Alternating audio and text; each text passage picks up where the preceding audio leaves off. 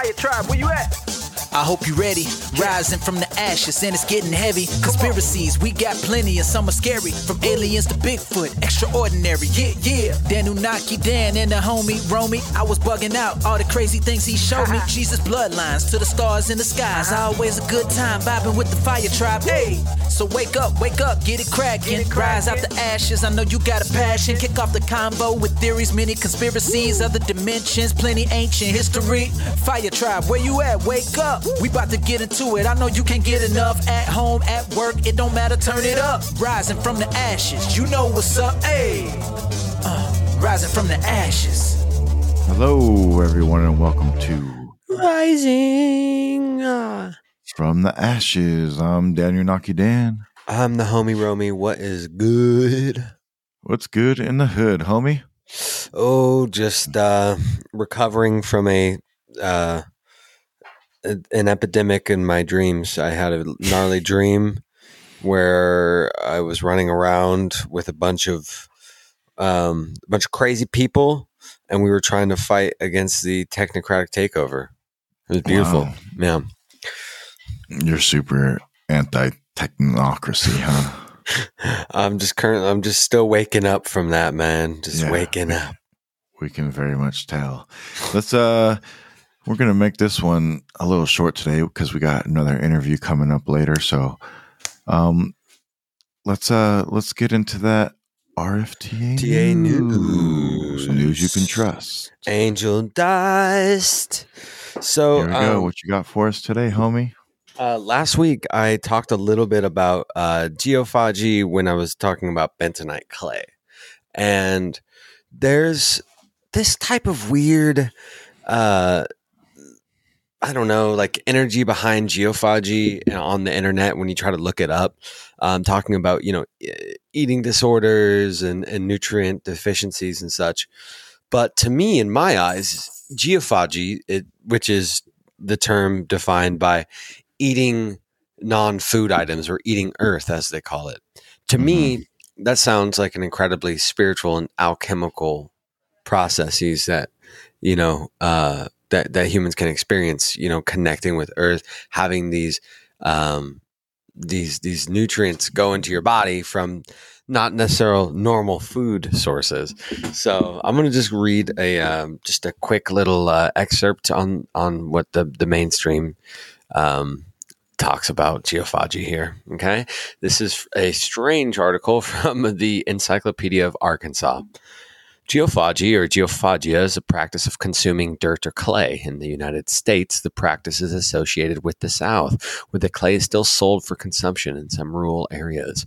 Humans regularly ingest dirt in trace amounts in life every day, but most Western societies declare a, a threshold at which deliberate consumption is treated as a symptom or physiological or psycho, psychiatric disease. Although geophagy is often met with disgust or dismissed as prehistoric pathology, it exists in many cultures around the world as a healthy, if not vital, practice. There are many number of reasons why humans might deliberately consume dirt. Some practitioners believe that the soil or clay affords nutrients and minerals such as iron, calcium, and potassium, and otherwise be absent from our diet. And others take it medicinally to soothe gastrointestinal disorders, to detoxify the body, or boost the immune system. Poverty seems to be a widespread correlate of the practice. Soil acts as an indigestible placeholder when food is scarce. Geophagy is not without risk, however, as excessive consumption of earth and materials can result in vitamin deficiencies, infectious disease, lead poisoning, and bowel impaction. Geophagy has been observed among children, a lot in pregnant women in rural, uh, rural cultures across sub Saharan Africa, Europe, and South Asia from antiquity. Indigenous peoples of the Americas are also reported to have consumed soil. West Africans brought the practice to America's the American South during the slave trade. Whether slaves intended to supplement their diet or induce illnesses is uncertain, but plantation owners reviled the seemingly harmful practice. Repeat offenders were often made to wear a muzzle to keep them from indulging again. Geophagy was taboo in early American society, primarily because it was believed that intestinal parasites, a common affliction among young children, were acquired when eating dirt. Conversely, the desire to consume dirt deemed a symptom of hookworm disease, which was prevalent in Arkansas and other parts of the South in the 19th and early 20th centuries. Wherever sewage ran freely in the streets and children often went without shoes.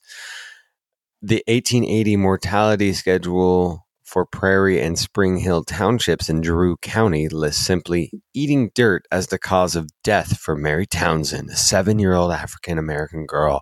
Aversion to geophagy has remained largely unchanged due to the aforementioned risk associated with the practice. Yet there has been a resurgence in research surrounding it in conjunction with the hygiene hypothesis, a theory that exposure to infectious disease is integral to a child's immune, immuno, immunological development. testimony from contemporary dirt eaters reveals that geophagy is hardly an indiscriminate practice. On the contrary, practitioners who moved away from Arkansas reportedly seek out ways of purchasing their favorite clays from Hope County to Forrest City. Raw and processed clays may also be found in stores and markets across the rural South and online. So that's that. That's you see, there's like this, uh, this like kind of weird like history with it being in the slave trade, supposedly. Uh, you know, and then them mm-hmm. basically bringing that practice over from Africa. Um, but you know, it would make sense that the white man would just laugh at that and just be like, "Oh, you're eating dirt. Of course you are." But I mean, little do these, you know, unspiritual, unconnected people have any idea of the the the like the goodness that that can bring and and and the mm-hmm. importance to the people especially if you know they're being neglected and and being held under some sort of rule um and so to me i i have healed my body with clay specifically and salt so i i actually stand very strongly on the back of geophagy and and i i will continue to preach about it until proven otherwise. I'll bring it up again on the show and i'm going to try to find different um, sources that isn't just dirt and clay because I, I think technically bark on a tree would be that. Maybe you know like herbal supplements seem almost like geophagy as well right?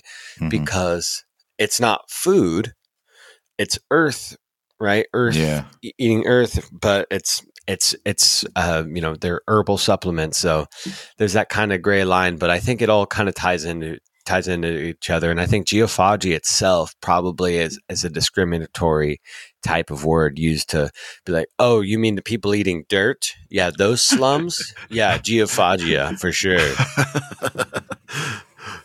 All right, man. Thank you. Yeah, of course.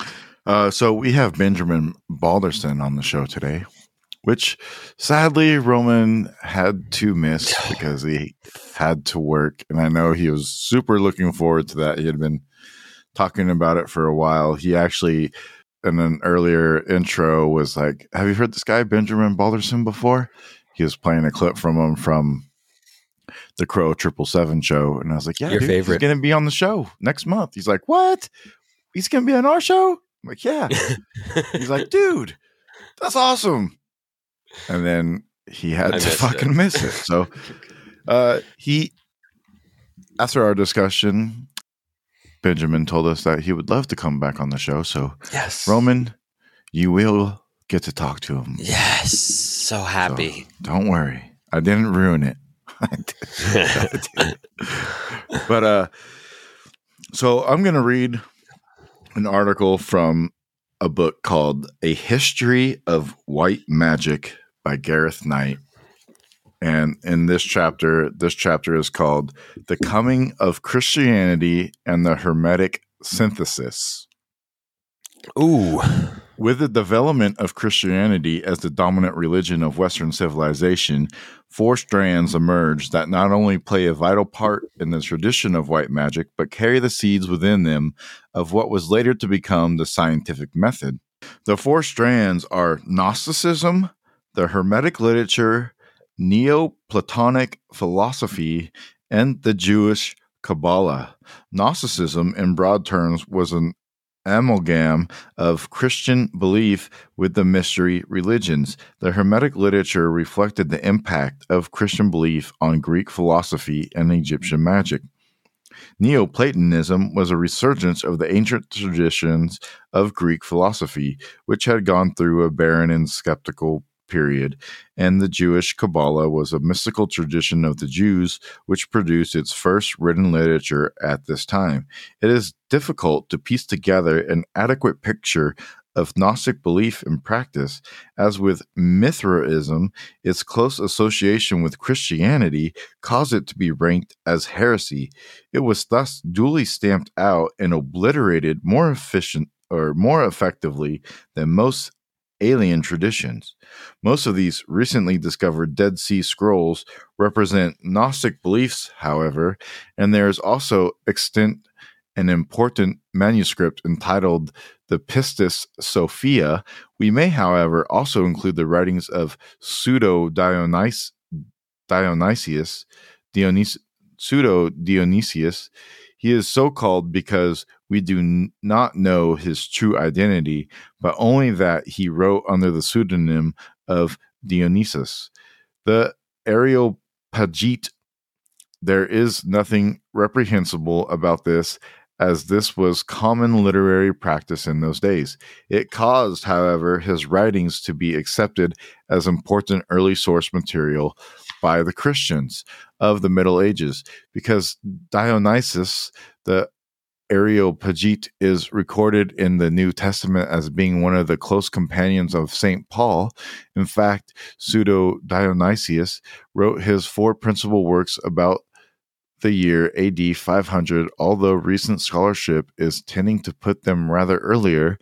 The tenor of some of his writings, at any rate, probably reflect Gnostic categories of thought. His most important work, which earned him the respect of the fathers of Eastern Church, was the Mystical Theology, but in another, shorter work, The Celestial hierarchies. He gives a detailed description of the orders of angels that mediate between God and man. The Gnostic worldview was one of the various grades of existence between God in the realm of light and man immersed in dense matter. The world of matter came under the control and influence of various archons or interdimensionary beings who might be represented by astrological symbolism. The, the gnosis was the knowledge of how the soul could progress through these spheres to return to its true origin, becoming once more at one with God. This was combined in the neo Christian Jews of Gnosticism with a very fervent and mystical religious belief that transcended the limitations of the flesh and concentrated more on the risen and ascended Jesus than on the incarnation and crucified Christ, while St. Paul, with the Pharisaic preoccupation with guilt, emphasizes Christ crucified in his letters, it should also be borne in mind that no representations of the crucifixion occur in the first three centuries AD. The Pistis Sophia is a dialogue between Jesus, referred to as the Savior or the first mystery, and disciples who have assembled with Mary Magdalene 11 years after the crucifixion on the Mount of Olives. The 12th year of the ministry of Jesus in the resurrected body marks the end of his ministry on earth, and he is unfolded in a triple robe of glory which contains all the powers of the universe, and he ascends into heaven in a great light. Thirty hours later, he returns in compassion, withdrawing his dazzling splendor from the eyes of his disciples in order to give a final teaching. This teaching presupposes an inner world of aeons and powers of considerable complexity, but this is not emphasized. Central to the whole is the tragic story of Pistis Sophia, the world soul, an allegory which has parallels with Apuleius' story of Cupid and Psyche, the emphasis is on salvation and redemption of Pistis Sophia by repentance and faith in the Savior, which also serves as an example for the individual soul. Pistis Sophia had originally belonged to the heavenly powers like the 12 great eons, elsewhere identified as rulers of the signs of the zodiac, but by a combination of ambition and betrayal, she had fallen into an abyss halfway between light and matter. Thus, we have the human condition of being partly angel and partly beast. The object of incarnation of the Savior was to enable the separation of the commingling of light and matter. I'm going to stop right there, but it goes on and on and on. Um, I just wanted to read that because it's super interesting with what we talk about with with Benjamin Balderson because when he talks about alchemy, you can see a lot of these types of uh, beliefs coming through in just the alchemy. You can see like the the delta or the triangle, the the God, the Father, the Holy Spirit, you know, in this alchemy process with the separation uh, of of plant matter to to get these different parts of the plant. And also you know there's spirit in plants and uh, we talk about the spirit of alcohol and how to uh, to to uh, alchemize into uh, well, I don't know I'm saying that wrong probably but we talk about these interesting concepts and uh it, when I was listening to it all I could think about is, oh, that sounds like Christianity. so it's pretty interesting. Huh. Yeah, that was very interesting. Man, I definitely am bummed that I missed out on this one. I know we would have probably went pretty fucking deep, but I'm glad that you had a great time, my man. I did. Uh, though, man, there's some really fascinating, deep questions in here. Uh, I asked a few different Tartarian questions uh, one about the Great Salt Lakes in Salt Lake City, Utah. We talk about that, um, and uh, several other interesting questions. So stay tuned for the interview. Uh, you ready? Let's fucking go. Let's get it. Here we go. Benjamin Balderson. Benjamin Balderson. Wake. Wake. The fuck. The fuck. Uh, oh. Hey, everybody. Thank you for tuning into today's show. We are rising from the ashes. We, as the fire tribe, will rise. Awaken our eyes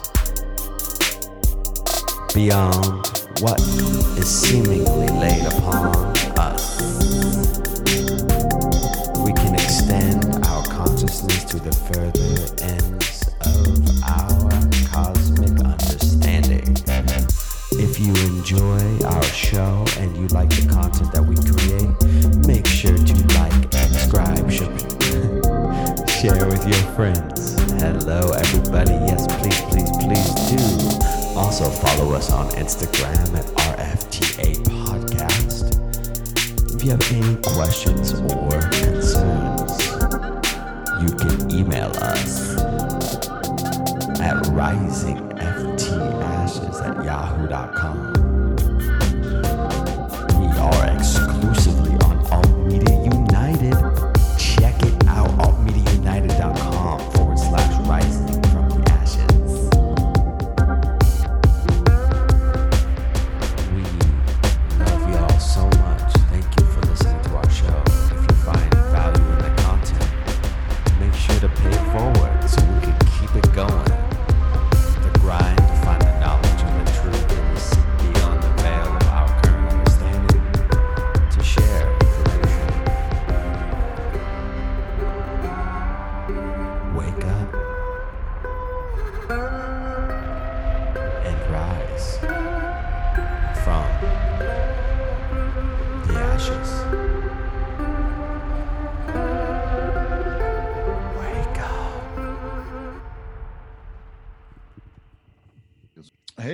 everybody. Welcome to Rising from the Ashes. I'm Dan Unaki Dan, and the homie Romy is not here today. So we're going to do this solo, but I'm here today with Benjamin Balderson.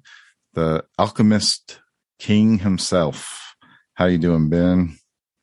Oh, just fantastic. I was out uh, getting some man glitter on earlier. Uh, ran out of firewood because uh, what's yeah, man so- what's man glitter? uh, that's uh, that's the uh, sawdust your chainsaw kicks All out right. and gets all in your beard and in your shirt and stuff. All right.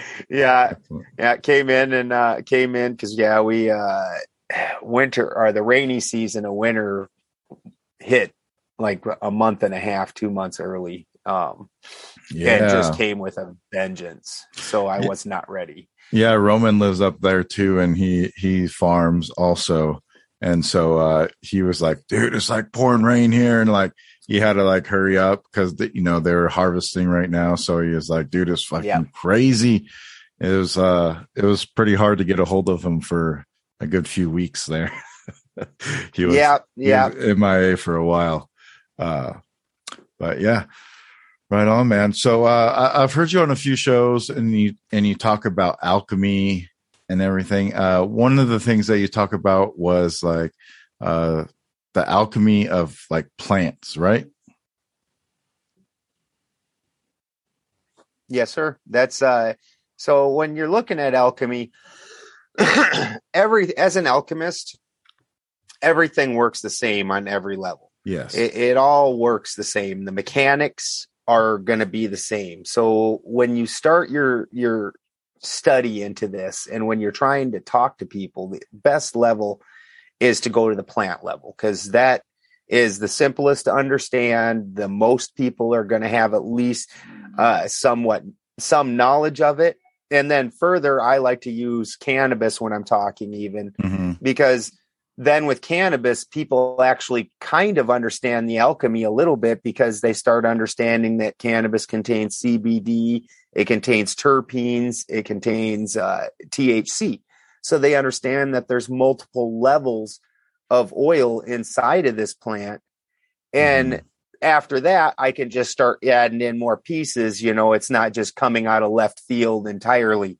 Um, Yeah. But this is like a perfect example as uh, as above, so below, right? Like, I mean, yes. to the to the T, like if we can figure it out on on the small scale, then it should be able to work exactly the same way on every level, right? Exactly right. And it seems That's what you have figured out as what you have figured out is that it it does work that way, right?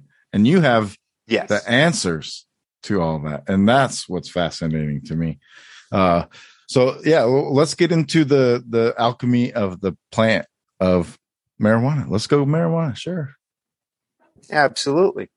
So when you start out and you look at a plant and you're doing alchemy, you're going to walk up and you're going to take this cannabis plant and it's a, it's a whole plant. And you look and it's a, it's a cannabis and it's beautiful, um, amazing plant. And you're going to take, and as an alchemist, you, you use, you want to pick your own materials as often as possible. And cannabis is a highly feminine plant. It produces a ton of oil compared to salt ratio. Um, but you're going to want to pick this early in the morning before the sun even hits the plant because you understand that when you go out into any kind of a garden, be it flower, cannabis, your vegetables, when the sun first comes up and all of a sudden there's all these amazing delicate aromas and all these smells that hit your nose that's literally the terpene or most volatile volatile level burning off and filling your nose. And from that and from like cooking and things we can understand that what happens when that terpene level hits your system. It makes your stomach start growling. It makes your mouth start watering it starts opening up pathway, pathways and doing things in your body getting it ready to to do other things um, you know, obviously you get hungry, you need to put food in there now when we're talking about food, things like that. Mhm. So you're going to go and pick this before the sun hits it, trying to preserve as many of these oils as possible because your oils build up overnight and then then burn off during the day.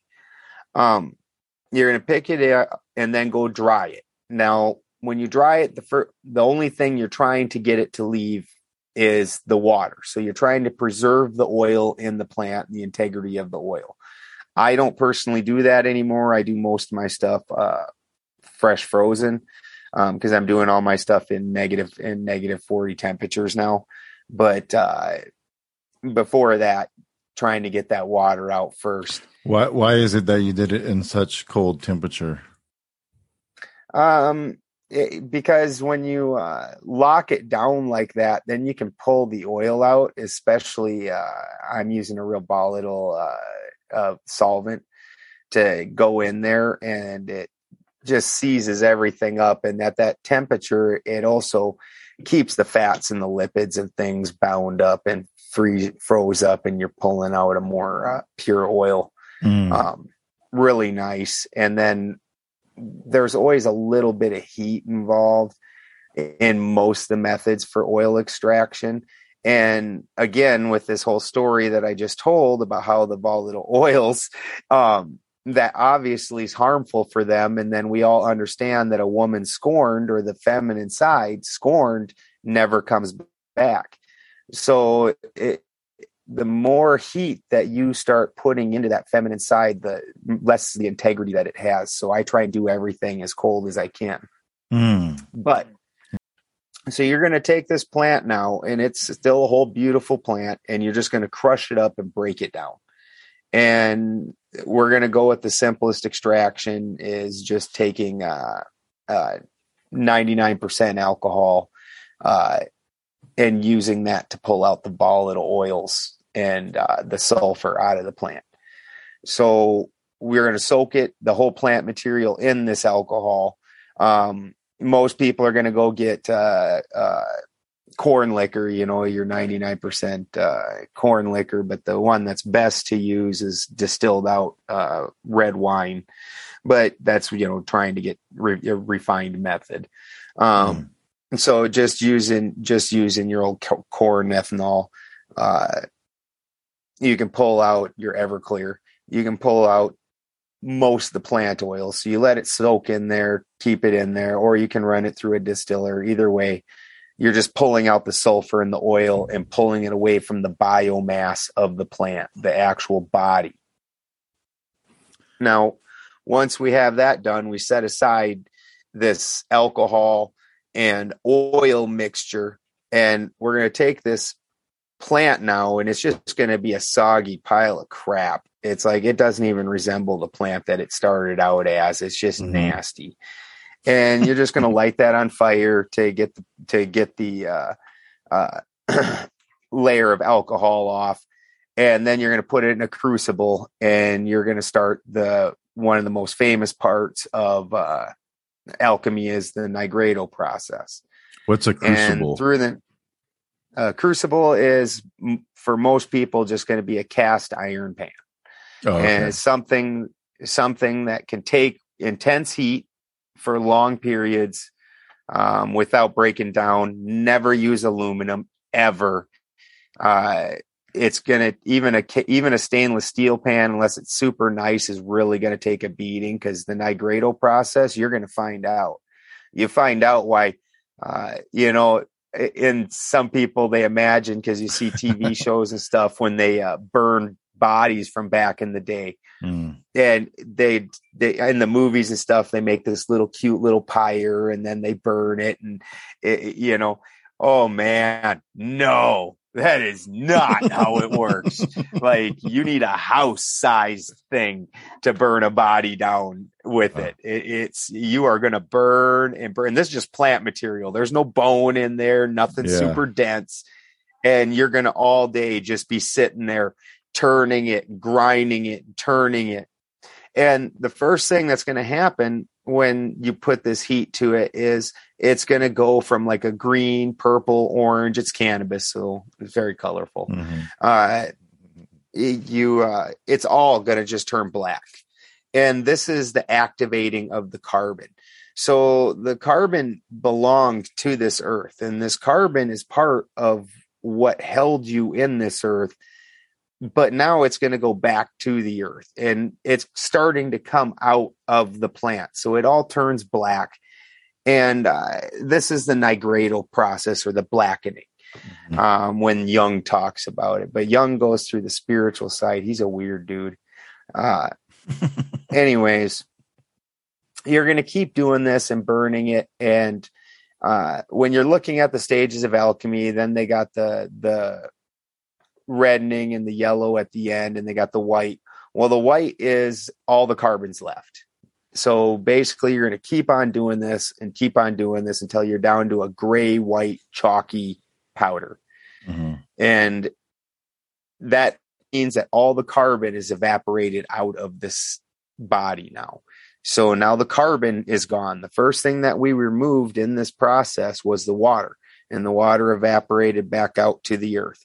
The second thing we're going to give back to the earth now is is this carbon, and the carbon's going to get evaporated off until that's all gone, and we're down to this just white powder.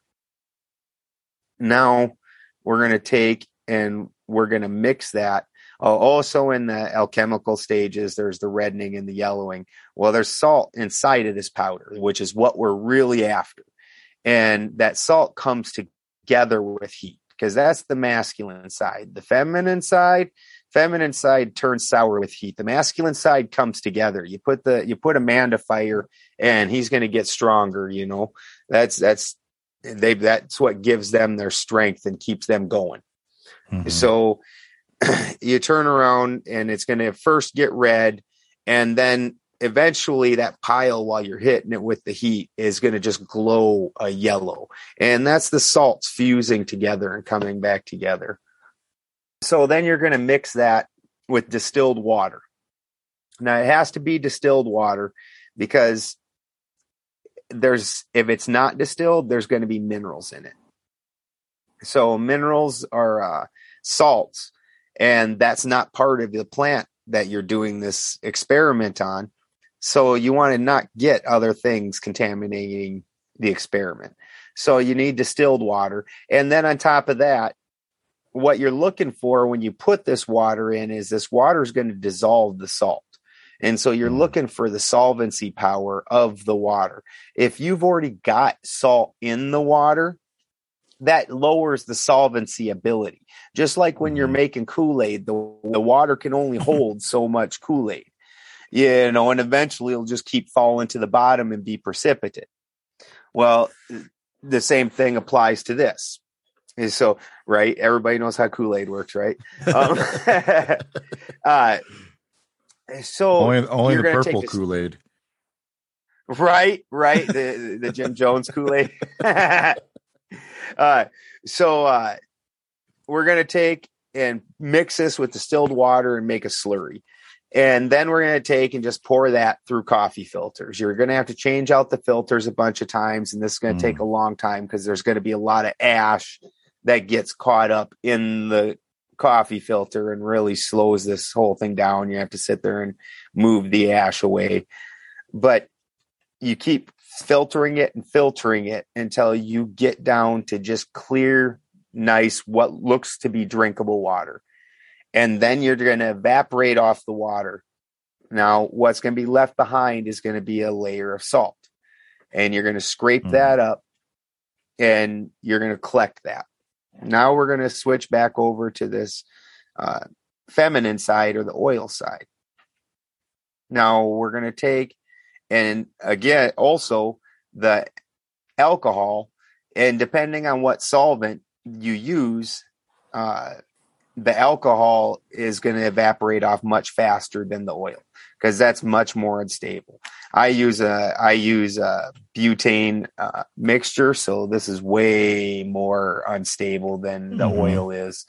Um i you know that will actually boil and evaporate at negative 40 so um which is the whole point to picking what thing what things you're you're working with and uh then also whether it leaves anything behind things like that. Anyways you're going to evaporate off the alcohol preferably in a distiller um pull off the alcohol and now you're just going to be left with your your oil. Now if you want to get fancy about it you can split this oil then into three different levels because you're going to have the three different layers. You're going to have your terpene layer, you're going to have your CBD layer, and you're going to have your THC layer. And the C- the terpene is going to be the most volatile. So if you take and turn the heat up just a little bit after the alcohol goes, you'll start pulling off terpene. And then you turn the heat up a little bit more, and you start pulling off CBD and you turn it up a little bit more, you start pulling off THC, which is going to be your most stable, dense oil. Mhm. Now, now that we've got these oils all nice and cleared out, now another interesting thing with the oils was the three levels. Each of the three levels also then subdivides into four. Um, and they do talk about that with THC, THCA, and um, THCB, things like that. So they understand this concept as an alchemist. The four levels are then just going to be named after the four elements. It's going to be your fire fraction, um, your water fraction, air fraction, and earth fraction. And the earth fraction is going to be the last one to come off. It's going to be your most stable and hardest to get off. Go ahead. Is that is that the same with water too? Mm-hmm. mm-hmm. You If got like- distilling water, You got regular water, you got frozen water, you got fire steam water, and then there's the fourth phase of water too, which is like a gel that they talk about. yeah, plasma, where it runs into Yeah. its plasma, where it runs into a plasma state. See, and then I also have uh, disagreements on uh, the elements, anyways. So typically, uh, the way people look at the elements is um, that you got fire and water. Fire and water meet and make air, and then the three of them coagulate somehow and make earth, even though there's Hmm. nothing of earth in any of those elements. Hmm. I don't understand how. So it, it's kind of stupid. Um, and everybody's about it. But the the tree of life that the Kabbalists use and the Christians use, uh, they're very they're all solar. They don't have any recognition for anything underneath the Earth level. So this is part of why I'm not your standard at all flat earther. I believe we live on a carbon plane Mm. but underneath us there's other layers and above us there's other layers well one of those layers is your crystal plane so if we take and we and look and we count earth as zero as the Mhm. carbon plane is your zero plane that's neutral yeah. well then you've got water air and fire or plasma so you've got three levels of chaos and more chaotic and more chaotic because Mhm. water moving faster becomes air moving Yeah. faster becomes plasma like you were talking about earlier where you Yeah. got the fourth phase of water where like uh in the my hydrogen machine where it's you you run it through electrolysis and you, that power break you know breaks things up again brings it into a plasma state. So each time it's going faster and faster. Well underneath this carbon plane then just like with alchemy we now have the crystal plane or the salts. And when you look at that there's three layers of salts either and that makes 12 salts. And most people can look up that you have your 12 cell salts or or your cellular salts. Now what happens with these salts salts now are giving it structure right so yeah. that's completely opposite of becoming more chaotic. So when you look at your crystal levels, there's your botryoidal crystal, which is just a isolated pile of crystal, fairly pure, um, but it's not pure enough and isolated enough to have taken on a platonic solid shape, and but which then brings you to the next level, which is your platonic solid shape, where these molecules are so isolated and so perfect in this crystal that just naturally it makes these perfect formations, these perfect shapes. Now, then you take that even another layer and you have a superconductor. With a superconductor, each molecule is perfectly aligned with each other. Absolute perfection.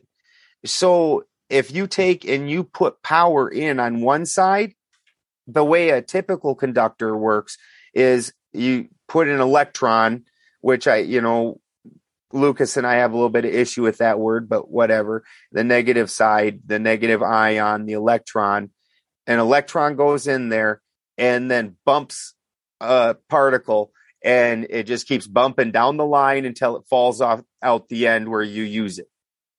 Now, with a superconductor, it's here and it's here at the same time.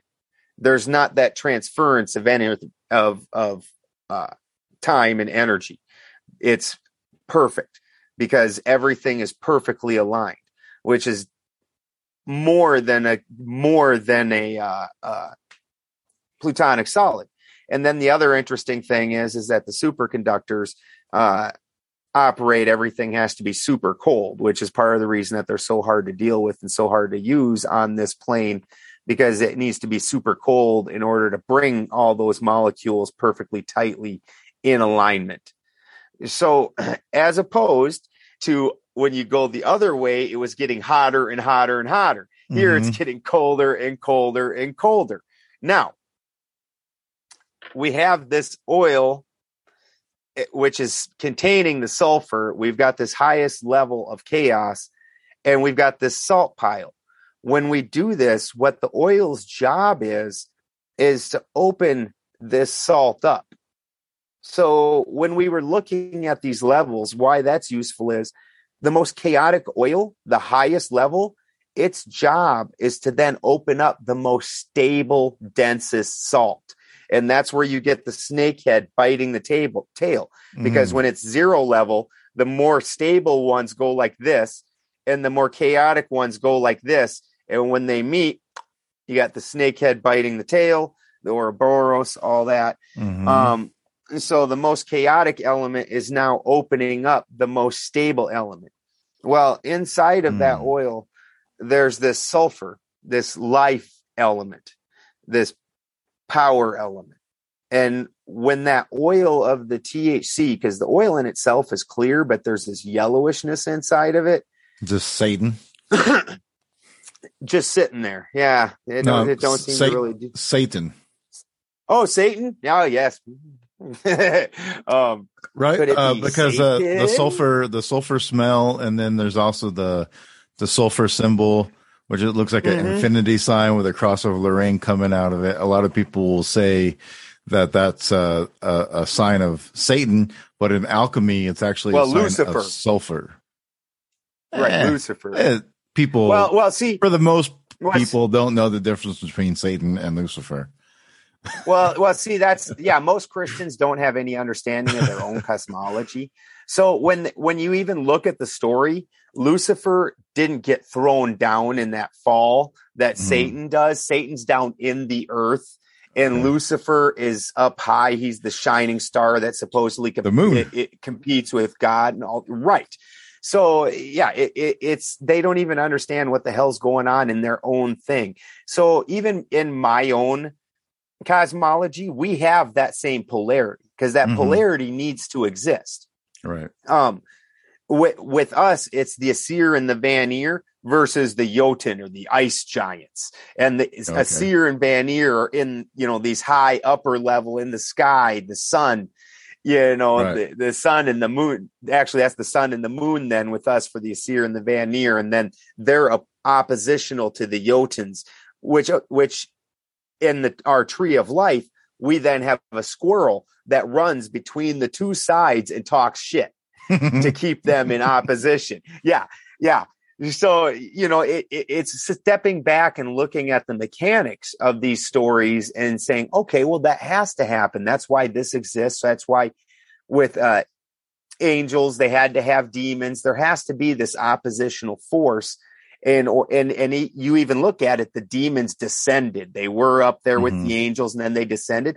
Well, that's cold it got colder. When hot air gets colder, it sinks. Hot air rises, cold air sinks. So we're talking about the salt side compared to the fire side. Go ahead. Yeah. Uh, well, what's interesting about that is most people, when they think of hell, they think uh, south or like, you know, the southern hemisphere or whatever you want to get into, but it's usually down below, right? And when you think uh, uh, cold, you think higher up because like mountaintops have ice on them or whatnot. But what you're actually saying is it's actually the opposite, and the hot is at the top, and and the cool is at the bottom. Well, well, see, now, now, now we're getting, now we got to get real funny because that's like you just said, that's the way, that's the way it works. And in my cosmology, that's funny thing about that is, is that, uh, uh, Muspelheim is to the south and Niflheim, which is the cold world, is to the north.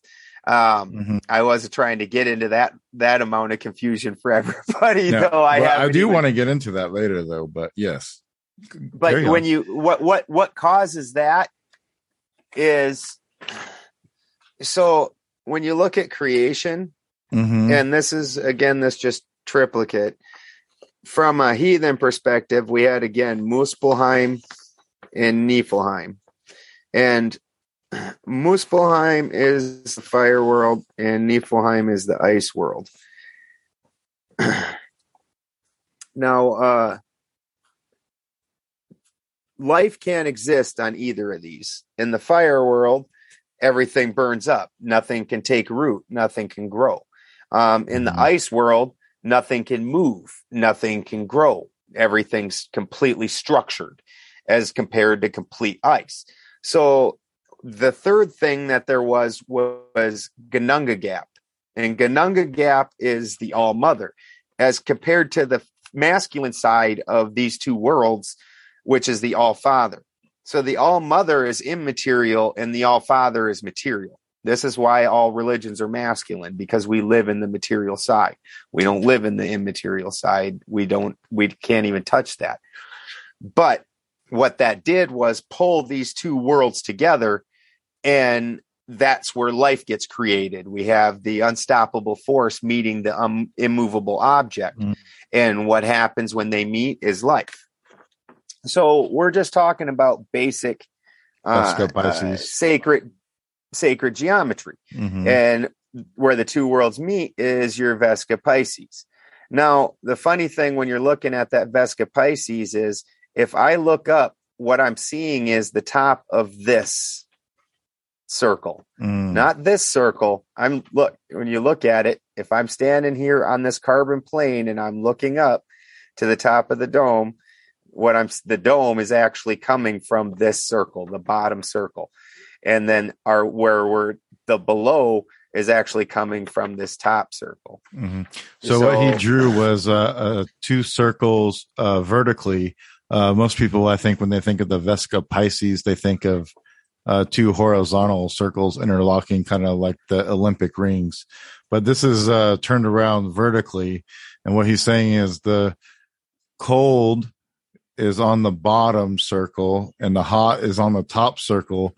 But because we live in the middle of the Vesica Pisces and we're looking up, we're seeing the the the cold dome above us and the hot floor below us because we're still living on the hot plane while looking up at the cold plane. Is that a is that Yep. a good? yeah, that's about as best as you can describe that without the picture. Yeah. Um, but yeah, so it's, it's so really we live in an inversion world because we live Ah. in this Vesica Pisces. Everything's flipped We upside of- down. Right. Everything's flipped. So, um, and then it's very interesting because then you look at all the different cosmologies and all the different symbolism. When you're looking at the hanged man, he's always upside down. He always has the one knee cross. So it makes Mhm. a little uh, triangle up top, Odin. um, which is again the symbol of sulfur. And then that's going Yeah. down. And so whenever you're talking about this, the same thing when even with the alchemy, where we're completing that, is this oil opens up this salt and then the sulfur goes down into the salt. The negative always draws the positive. hmm And so the sulfur goes down into the salt. Uh, the same thing happens when you're looking at electrically, where your electrons go over and then they change the charge of the battery, and that's what draws the ions over. And the positive ions are just kind of floating around in this uh, electrolytic fluid. You know, on the positive side is the feminine and is just kind of wandering around lost, and the masculine side's taking a direct route from here to here. you know, they're no messing around, just one Mhm. side or the other. you know, a beeline. They don't uh, they don't do that whole just floating around in the fluid. Um, but so now that we've we're doing this, what we get is uh, the fluid opens up this salt, and now the salt, which was a frozen hard thing, now the sulfur, which is what you would consider power, plasma, electricity, the sun, Mhm. that is able to imbue the salt and enliven the salt, which was a frozen thing. Um, now we can see the same exact thing with electricity because you can take a uh, uh, a pan of water, a glass pan, and you put a light a light bulb, and then you put a power on the other side. Power will not transfer through that water. It's actually an insulator. It's not until you throw that salt in there that now it gains electroconductivity and power will transfer. The sulfur will transfer through the whole system right now. So the entire job to that oil or the fluid part was opening up that salt. And then the sulfur component is electricity, fire, the sun. And now that's going to imbue the salt and enliven it. Now, through the alchemical marriage, then is as an alchemist, you're just going to keep, uh, you're going to put that under a light heat and you're going to let that boil and uh, you're going to cap it off instead of distilling it and let it boil. And what's going on then is is the alchemical marriage. And when you're done, what's going to ha- happen is is you're going to have a stone, what's called would be called the stone of cannabis. And these three elements, the oil, the sulfur, and the salt, are now merged into one thing. And if I put a, it's going to be hard like a rock or like a stone when it's cold. But now if I put fire to it, or a little bit of heat, it's going to run off like wax or evaporate just like any kind of liquid, even though it's got this salt component in it that before the marriage, if I would have hit the salt with fire, the salt wouldn't have done anything. It just would have started glowing and then I pull the fire away and it's just like it was before. Mhm. Um,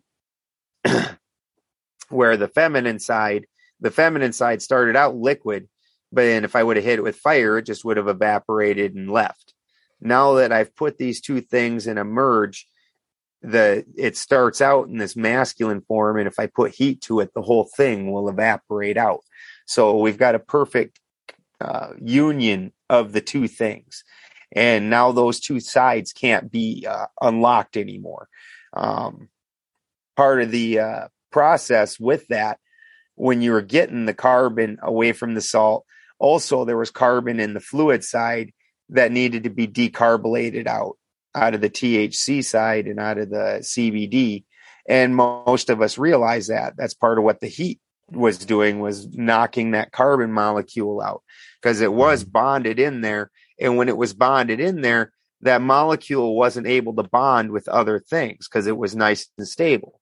Well, once you knock that carbon molecule out of there, now that's an unstable molecule and it wants to bind to something.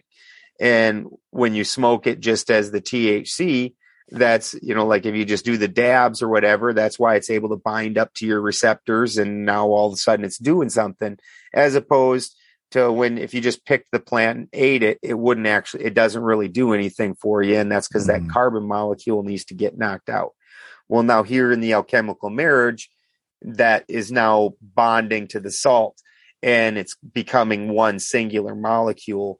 And now if I can take that and I can roll it in dirt, do whatever, I throw it in the distiller and hit it with fire, it's going to evaporate, come back and in my other flask and it's going to be perfect just like it was before because these components can't be separated anymore. This is what you're talking about with the Phoenix, where now every time if I hit it with fire, it comes back, it's renewed, it's perfect again. Mm-hmm. Just like us, Yes. because we're rising from the ashes. um, okay. I have a ton of questions for you, but I was actually hoping that you would go into because we were just starting to talk about the high and the low. I know you have kind of this analogy with with uh, the Norse gods too, with Odin and uh, and Mercury, and uh, I don't I can't remember what the southern one is, but how how does how does that go again? Absolutely. So then you look when you look at the human body in this situation, because then the human body works just like with uh, the plants, and then the universe or the world works just like our human body. Yeah. So when we're looking at the Norse pantheon or the Germanic pantheon, then what you have is we used to have the Aesir and the Vanir wars. And what happens is Odin comes in and he merges these two societies. So when we look at this, what we have is the cerebrum, which is we can uh, compare that to the Aesir. Well, then that's opposed to the cerebellum, which bellum means at war. And so this is the, all this is is the process of a human developing. Um, the brain starts developing. The first thing that develops is the cerebrum, and then you move on to the cerebellum because you need this opposition. Whenever you're looking at things, that zero line, that's dead. Whenever you're even looking at your heart, your heart pumps up above the zero line and down below the zero line. It's always positive and negative, plus one, minus one, plus one, minus one. And that's how life works is this oscillation. And when we were looking at the way the, the world was created, that's why there's actually nine worlds and that's different levels of density and whatnot. But Mm. then there's also this oscillation back and forth where sometimes we're more dense, sometimes we're more etheric. And and it's always this oscillation that creates life. Um but so you've got the Aesir and the Vanir, and Odin comes in, and then Odin is going to be your pineal and your your Mercury, your mercurial aspect. And whenever you're looking at Mercury, just like we were with the plant, where the oil was actually opening up the salt, so that way the sulfur could get in. Mercury is always going to be the messenger. He's going to be the thief. He's going to be commerce, things like that, because things flow through Mercury. Mercury, you had your electricity and you had your salt. These, that's your positive and your negative, but that Mercury allows them to work together and things to flow. Until that happened, uh, until the Mercury came, there was no flow. This is why it's always commerce or theft. When you're looking at the theft, you're talking about chemical uh, interactions. You're talking about uh, where, like, when Mercury's always stealing, he's stealing Apollo's horses and then taking them down to the lower levels and things. That's a biochemical exchange between the sun and the lower levels. So, Odin is Mercury. And so he's creating this path, creating this balance. Well, now we've got it up here. Well, now we go down here. Now we go down because we had it here. This is where you get your cross. And Yep, now so we we're going to go down. We had it in the forehead region. Yep. And now we're taking it down to the heart, to the groin, to the groin, all the way to the groin. and it's going to carry all the way down to the groin. okay. So now, now that this Aesir and Vanir are merged, that is now the macroverse of the brain, That's your where we right had brain. this opposite, right? Okay. Where we had a, a microverse opposition. Now those are put together, and now we've got a macroverse. So, but we still need this opposition. We still need this polarity. So now the brain is going to be in polarity with the groin. And now we're going to have the gods of the Aesir and Vanir are one team and the fight and the, the ice giants are another team. And they're always fighting the ice giants or the Jotuns and, and them are the, just the bad guys. And you're not hundred percent sure why. Mhm. Um, and actually, Odin himself actually gets along with the Jotuns and it, and has numerous interactions with them and and uh, does things with them. But basically, all the other Aesir just completely hate the Jotuns and fight with them consistently. Loki's a Jotun, right? Loki is Loki is part Jotun, yes, Jotun. but so are yeah, so are so are the rest. Um, Loki is very different, a very different character. Uh, so a lot of people, and and this is where uh, the the Christians started getting really weird with things. So after uh, after uh, you have the Aesir and the Vanir wars, and after Odin has went through the alchemical marriage and become the All Father himself, then you have the trinity of Loki, Odin, and Thor. Now, Loki himself, then, he is going to be the chaos side, the fire side, the feminine side. So, whenever you Mhm. look at Loki, and whenever you look at the character that's going to be on that fire chaotic side, they're always going to be kind of beautiful, more feminine than the other ones. Um, Loki does some things like Loki bears uh, uh, children of his own, gets pregnant with a horse's kid, um, bears children of his own. Uh, he's very chaotic, and and in the stories themselves, there's actually a story uh, called Lokasenna, where Thor and Loki go to the giant realm and end up meeting these giants and having a contest. And in this Hmm. contest, Loki goes and faces uh, uh, Utgard Loki, and uh, he has to uh, do this contest of eating trenchers. And Loki eats all the trenchers, and then Utgard Loki eats the trenchers, the table, literally everything around him in in the same time period. Because Loki, while he's chaos in this level, he's not complete chaos and he faced complete chaos, which is the giants. That's what we're talking about with the giants, is the elements that are more chaotic and more dense than we can deal with. Um, where Thor on the other side, he ends up wrestling this old woman, and this old woman defeats him. Well, it turns out this old woman's time, and while Thor is stability, he's he's order, he's stability. What's Thor do? He goes and beats the ice giants. He smacks, uh, you know, that's what he does, and all day, every day. Um, so, but he's not as stable as time, and time ends up defeating him. Uh, so we under, start understanding that these now we have our salt element, which is Thor, your your stability. You've got your chaos element, and then you've got Odin in between.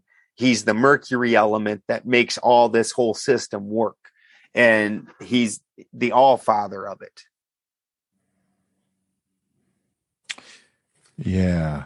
Uh, we were talking about uh, your body being split in half, your your Aesir brain and your groin. I think we might have got off path there. Can we can we get back to that? yeah. See, well, when you're looking at that, then is you get uh, Thor would actually then be the groin.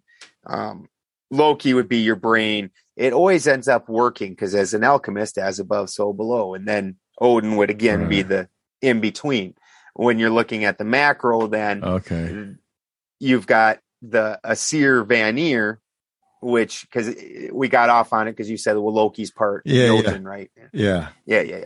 Um, um, which you know that that's that that whole thing is entirely funny, anyways. The the whole story because the very first giant is Ymir because after the fire world and the ice world collide, then you've got Ymir, the the masculine ice side. He can't move, and then Audumbla, and Audumbla is the great feminine cow, and Audumbla comes and licks Ymir free from the ice, and then you have this character Buri who appears and he's the first of the Aesir, but he's also kind of a giant.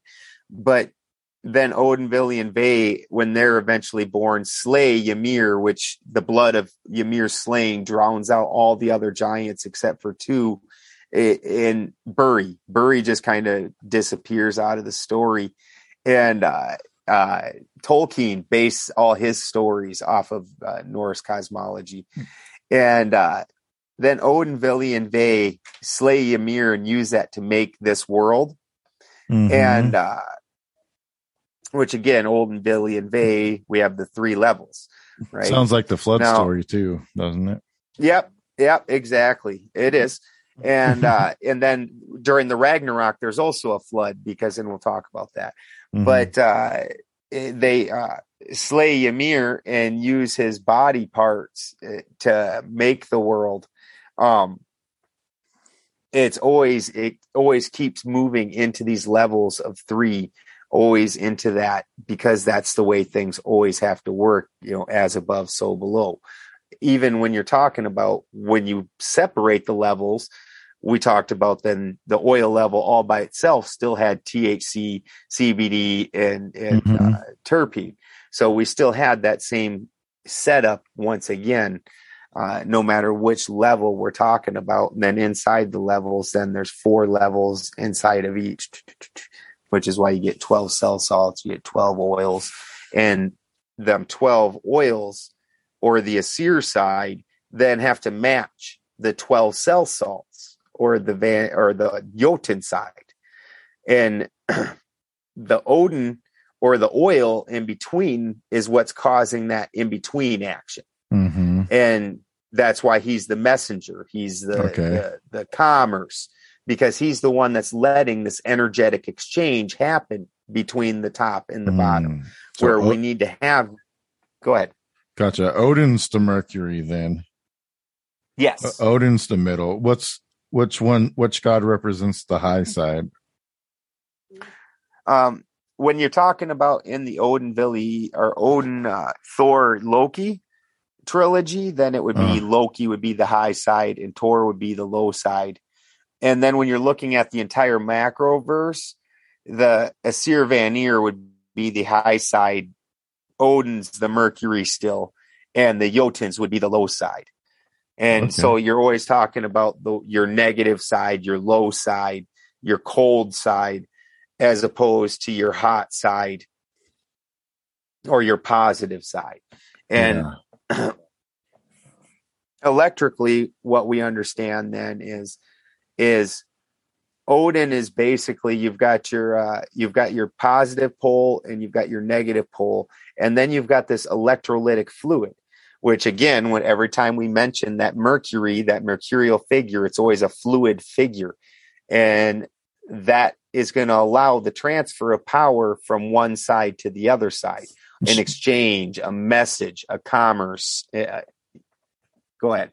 gender fluidity too. Yeah. that is also why that figure is typically Androgynous. uh, androgynous is uh, depicted as androgynous Yeah. and while odin himself isn't depicted as an- androgynous he does perform masculine and feminine magics Mm. and uh yep and can shapeshift um he he is the actually gets uh taken out uh as king of the gods for a while um because of seidr um performing feminine magic so anytime you're looking at that mercurial figure yeah and and that's where the androgynous comes from is is understanding that it's not really the the high side nor the low side. Mercury is what's making that transition behind between the two things possible. Hmm. so it's not really, and then also when you're looking at the original story of creation, the All Mother is what brought the two worlds together. So ah. that was when there was an immaterial and a material. Now that we're just talking about the material side, what's bringing those two worlds together is the Mercury. So the Mercury's doing the same action as the All Mother. Now, whenever you're looking at the All Mother in any of these different cosmologies, the All Mother always then ends up having two names where she's the creator and the destroyer because she took these two worlds and smashed Shiva. them together. That's right. yes. And Shiva always has two names as opposed to the masculine components have one name yeah. because that feminine side's doing two actions, the masculine side split. And so we've got a positive and a negative. The feminine side is just one thing. She's just doing, and but she's doing two actions, even though she's in and of herself one thing in whole. So now that we've went into the into the microverse of just material, Mercury is what's doing that action, is what's making. Um, go ahead and just kill the generator. We've got enough power. Um, Mercury uh, is again, the feminine brought the two worlds, the ice world or the salt or the crystal, and the fire world or your uh, your sulfur, your electricity. Mhm. The mercury, the feminine brought these two things together. Now Mercury is bringing them together. So the action that he's doing is the same action as the All Mother, which again is why he has that feminine bent to him and is Mhm. androgynous because we're looking at the mechanics of the situation and from a mechanical aspect he's doing the same thing as the feminine All right. Uh, excellent. Before we get into the macro part, uh, I, I just wanted to go over some some questions that I had, or maybe some insights uh, in, into this. Uh, uh, where did alchemy originate at? Is there original? Is there an origin story of alchemy, or uh, from from your perspective, it probably started in the north? um that we don't really have an origin story for alchemy we have very limited stories uh you can pick the alchemy out of the stories from having known alchemy Mm-hmm. but the words alchemy come out of uh egypt which is your uh, alchemet Commit. um yeah. yeah so that that's coming that actual word is coming out of egypt but you can absolutely tell that anywhere that plant medicine was practiced they were practicing these same things um, okay. when we go through the process that we talked about earlier Yeah. and put the plant through the alchemical process.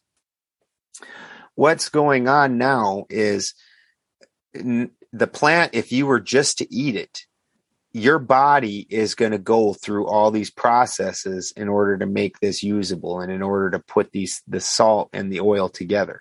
So many people realize that when you just boil like your vegetables and then throw away the water that you're getting no mineral that you're getting no food mm. out of that. All your nutrients is gone. Well, the nutrients isn't actually gone. The nutrients or the salts are still in the food. You've boiled all the oil out into a tea and now you dump that into the sink and now that oil can't unlock the salt and now you can't use it. So the Mhm. salt's still there. It, it, Yeah. it- it's an alchemical understanding. I always And thought of. Uh, so sorry, go ahead. go ahead. No, go ahead. I always thought of cooking as alchemy. Absolutely. Absolutely. You can, uh, it- especially when you take a recipe and like you've got to go through an entire Mhm. process. And, Yeah. um, and then when you're done with the process, you have an entirely different thing. And yeah, it's very interesting. But, uh, Um, and y- you had mentioned uh, corn. Uh, what was uh? I just wrote notes, so it's hard for me to remember. But it was something about corn in the cold, or they either use a corn base or a, a wine base, right, to do this reduction. And how would oh, they? yeah, yeah. How would they have used corn or wine in the north if it's cold? Uh, because they didn't have corn there or or grapes. Well, we we had we had corn and and Oh, then yeah. we have grapes. They just aren't. uh And then also, um when you're talking about what we're just talking about when we're talking about that is is uh what produces the most alcohol. Oh, okay. Um, so there's corn, other, other corn. things that they could have used. Oh, literally everything produces alcohol. Anything that's got sugar in it, Mhm. um, or starches is going to produce an alcohol. I mean, you got Russians over there making vodka Yeah. potatoes and you know, um, right now I'm, uh, right now I've got going, uh, about a dozen different meads that, uh, a friend of mine, Willette sent me a bunch of different exotic peppers Mm. and, uh, I took and put them all into it. And, and the heathens were well known for having mead. Yeah. Um, and if you start well? to, yep. Oh yeah, exactly. You're taking, uh, food that, and now it requires no refrigeration, no refrigeration whatsoever. Um, and you can keep it for actually, it tastes better a couple of years later. Uh, so there, the, anywhere where plant, uh, people were working with plants. Alchemy was being Yeah. performed. These people understood fermentation. They understood uh, making alcohol. What's the fermentation process doing? It's knocking out the carbon. Uh, while you're Mm-hmm. fermenting it, you put on a carbon lock, and all that carbon comes screaming out. Well, what did we just talk about with the carbon? Now that the Yeah. carbon molecule's gone, now all of a sudden the oil's opened up, and now we've got more nutrition available because that oil is bioavailable to open up the salt, and now the salt can be bioavailable to you. Mhm. I think of Um, baking baking bread also.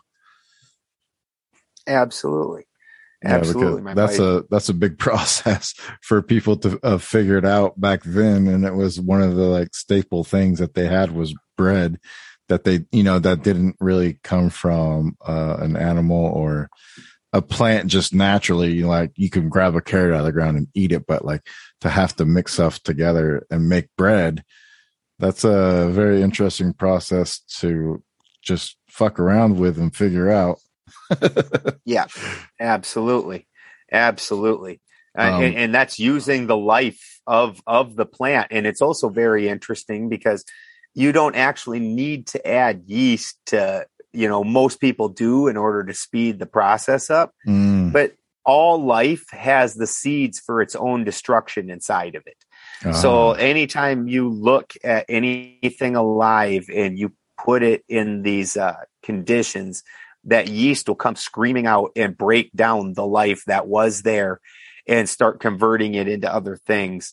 Um, so no matter what it is, good or evil, the life for ev- the if it's alive, the seeds for its own destruction are, are living inside of it. It- It's very interesting. Interesting. Yeah.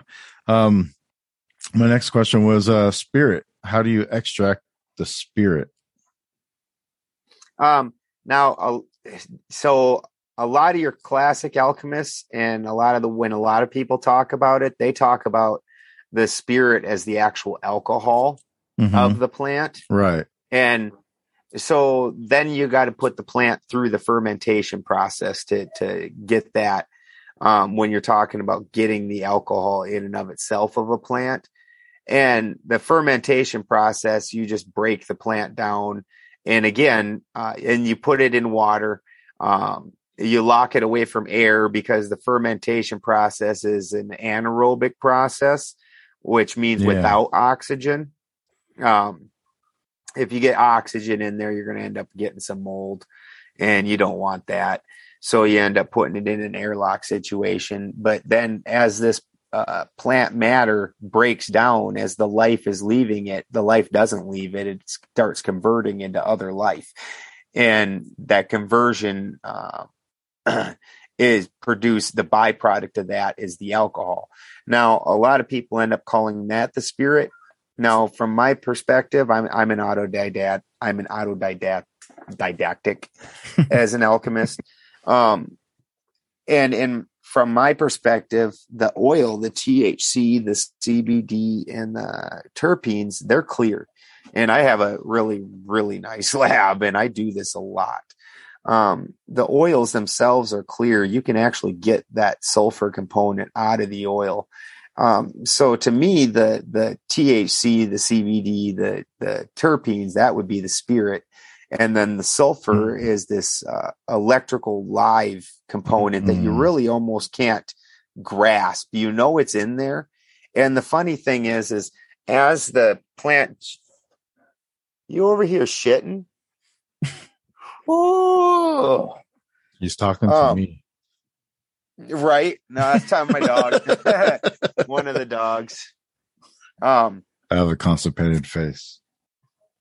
so uh when uh, you look at this oil if you've dealt with enough plant oil and like i said it starts out with this nice yellowish tinge inside of it it's really very pretty um that will degrade to like a reddish and then a blackish and then the whole thing loses its potency um so in my opinion and this is opposed to quite a few of your classical alchemy works that you're going to read to me the uh, spirit of it uh, was uh, the oil and then the uh, Mm.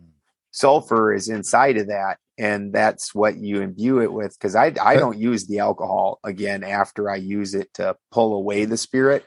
So if anything, you could maybe call the alcohol dirty mercury or the negative side of mercury, and then the oil in and of itself would be the positive side of the mercury.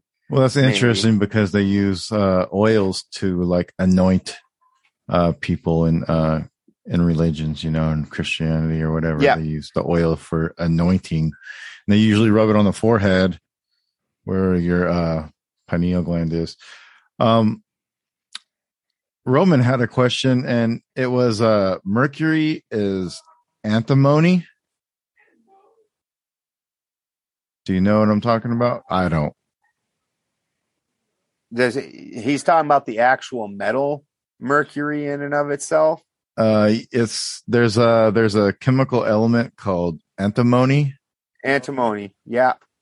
Yeah, So he's uh, so that's so when we're talking about mercury that things get very interesting with it um so there's a- when you're when i'm saying mercury i i don't really mean the metal mercury okay. when they when they named the metal mercury mercury it really caused a whole horrible amount of confusion Ah, but that's the metal interesting. mercury but the metal mercury does do the same thing as the mercurial mercurial action is. Hmm. so when you look at the metal mercury the metal mercury amalgamates gold or silver and then allows the energy of that to be passed on to other things. Like uh, type in uh, sometime mercury 3 healing and you Mhm. can see a bunch of the vedics where they'll take and you can't really get the medicine out of the gold in and of itself so they imbue the gold into the mercury and then through the mercury they pull the power of the gold out of the out of it because again mercury is that messenger the way the and Gold comes and from the sun? literally well the sun the sun is gold yes yes and mercury when you're talking about the story the macro verse of mercury Mhm. mercury is what's allowing that energy of the sun to become usable for us even when you just take the metal of mercury and you put it like at the front of an an- antenna now all of a sudden the antenna is going to catch signal where it was not catching any kind of signal before well Yeah. what's the mercury doing is is it's grabbing onto that signal and allowing it to be used it's uh, uh, rectifying it and so Mercury is always rectifying. That's why when you look at the bottom of the Hermes staff, it's a larger, it's a sine wave that's getting smaller. And Mm. that's rectifying that sine wave. And so Mercury is rectifying the energy for us to use. Um, So do you believe, like with Mercury staff, that the snakes are a representation of energies? Uh, the snakes then are going to be the uh, salt bridge. So Oh, Mercury is the cross in and of itself. okay. The cross is Mercury, the path. That's the path of the original energy. Okay. Then uh, the sun is your sulfur element, the round spot on the top, the disc on the top, Mhm. and then the intertwining snakes. That's going to be your uh, salt bridge, and that's then they go back up, and each of them bite onto the one side because that's the energy flow of negative to positive, negative to positive Ah, and then again with inside the path with the os with the sine wave you also see the oscillation of negative to positive with that interesting. um, this is Yeah. going to sound like a, a a weird question because I don't know what I'm talking about. But um, is salt a byproduct of alchemy? uh so The reason why I asked this question is because of uh like Salt Lake City, Utah. Uh there not didn't used to be a, a lake there, but then all of a sudden there was and now it's dried up. And so now we have a, a salt bed. And I- was curious if maybe they were doing Mhm. something there that was causing all of this salt to appear. Well, we're, let's let's uh let's go ahead and switch up to uh what my opinion what uh my opinion of the macroverse of the universe and how that works then is. So Okay. when you're looking at the sun and the moon, what we have is is a galvanic battery. Mhm. Now, the sun and the moon are going to be the electrodes currently. And then the other luminaries are going to be the plates in between. Now, when alchemically, when we're looking at it, sun is gold, the moon is silver, then Mars is iron, Venus is copper, uh, Jupiter's tin, Saturn's lead, um, Uranus is aluminum. my so ass is not aluminum. right. Well, the funny thing is, is uh, uh, I wouldn't even necessarily just say. I would say it's also. Uh, I would say Uranus is uranium myself. Oh, Um, and uh, in my opinion, uh, aluminum's like a depleted uranium. And when you look at uh, Oh. uranium reactors, whenever you look at uranium reactors, it's a aluminum, a uranium aluminum reactor. So, um, and I think that's just a little weird thing that they hide for some reason. But Yeah. uh, yeah, very very interesting. So, anyways, what we have is a galvanic battery, and what we have is is an order of uh, stability on how these uh, metals are going to break down. And lead is the most anodic and easiest to break down. Gold is the most cathodic and the hardest to break down. Mhm. So what we have is is we're now we're in that Aesir Vanir situation where the Aesir or the moon or the sun side and the Vanir or the moon side. Now the moon side, the masculine side, always has to which that's another thing, the moon being masculine and the sun being feminine. And it's only with the Mm. Christians coming in that that really got switched around. If you look at old cosmologies, it's always the opposite. Um, but the moon needs to be able to degrade. Now, what's going to happen when that silver degrades is is a particle is going to split, and the negative side is going to go down through a bridge and jump over to the cathode, and that's going to change the charge of the cathode, which is um, basically going to turn into a gestation period. So now that this charge is changed, also an ion is going to rip away um, and start getting carried over to the cathode side. Now, when it gets over to that cathode side, the ion is going to meet back up with the electron that got sent over there, and they're going to fuse into the cathode. And that's going to create another reaction. Now, over on the silver or the moon side, the reaction was driven by oxygen. And so that's a breaking down where this uh, particle split in half. Well, now it's meeting back up over again on the uh, cathode side. And now it's going to be a hydrogen driven reaction instead of an oxygen driven reaction. So they're going to fuse together. And so the oxygen and the hydrogen is going to be your mercury on that level and your world level, which again, when I was talking about when you took the plant, that you had to give that back to the earth. Uh, the water was part of the earth. So that's your mercurial level. On the oxygen side, it was doing the negative and ripping away.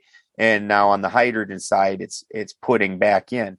Well, we all know that uh, uh, fission reactions much or uh, uh, fusion reactions much stronger than a fission reaction. So now that this silver actually, when it fuses into this uh, cathode, it actually becomes part of the cathode, and silver has now become gold.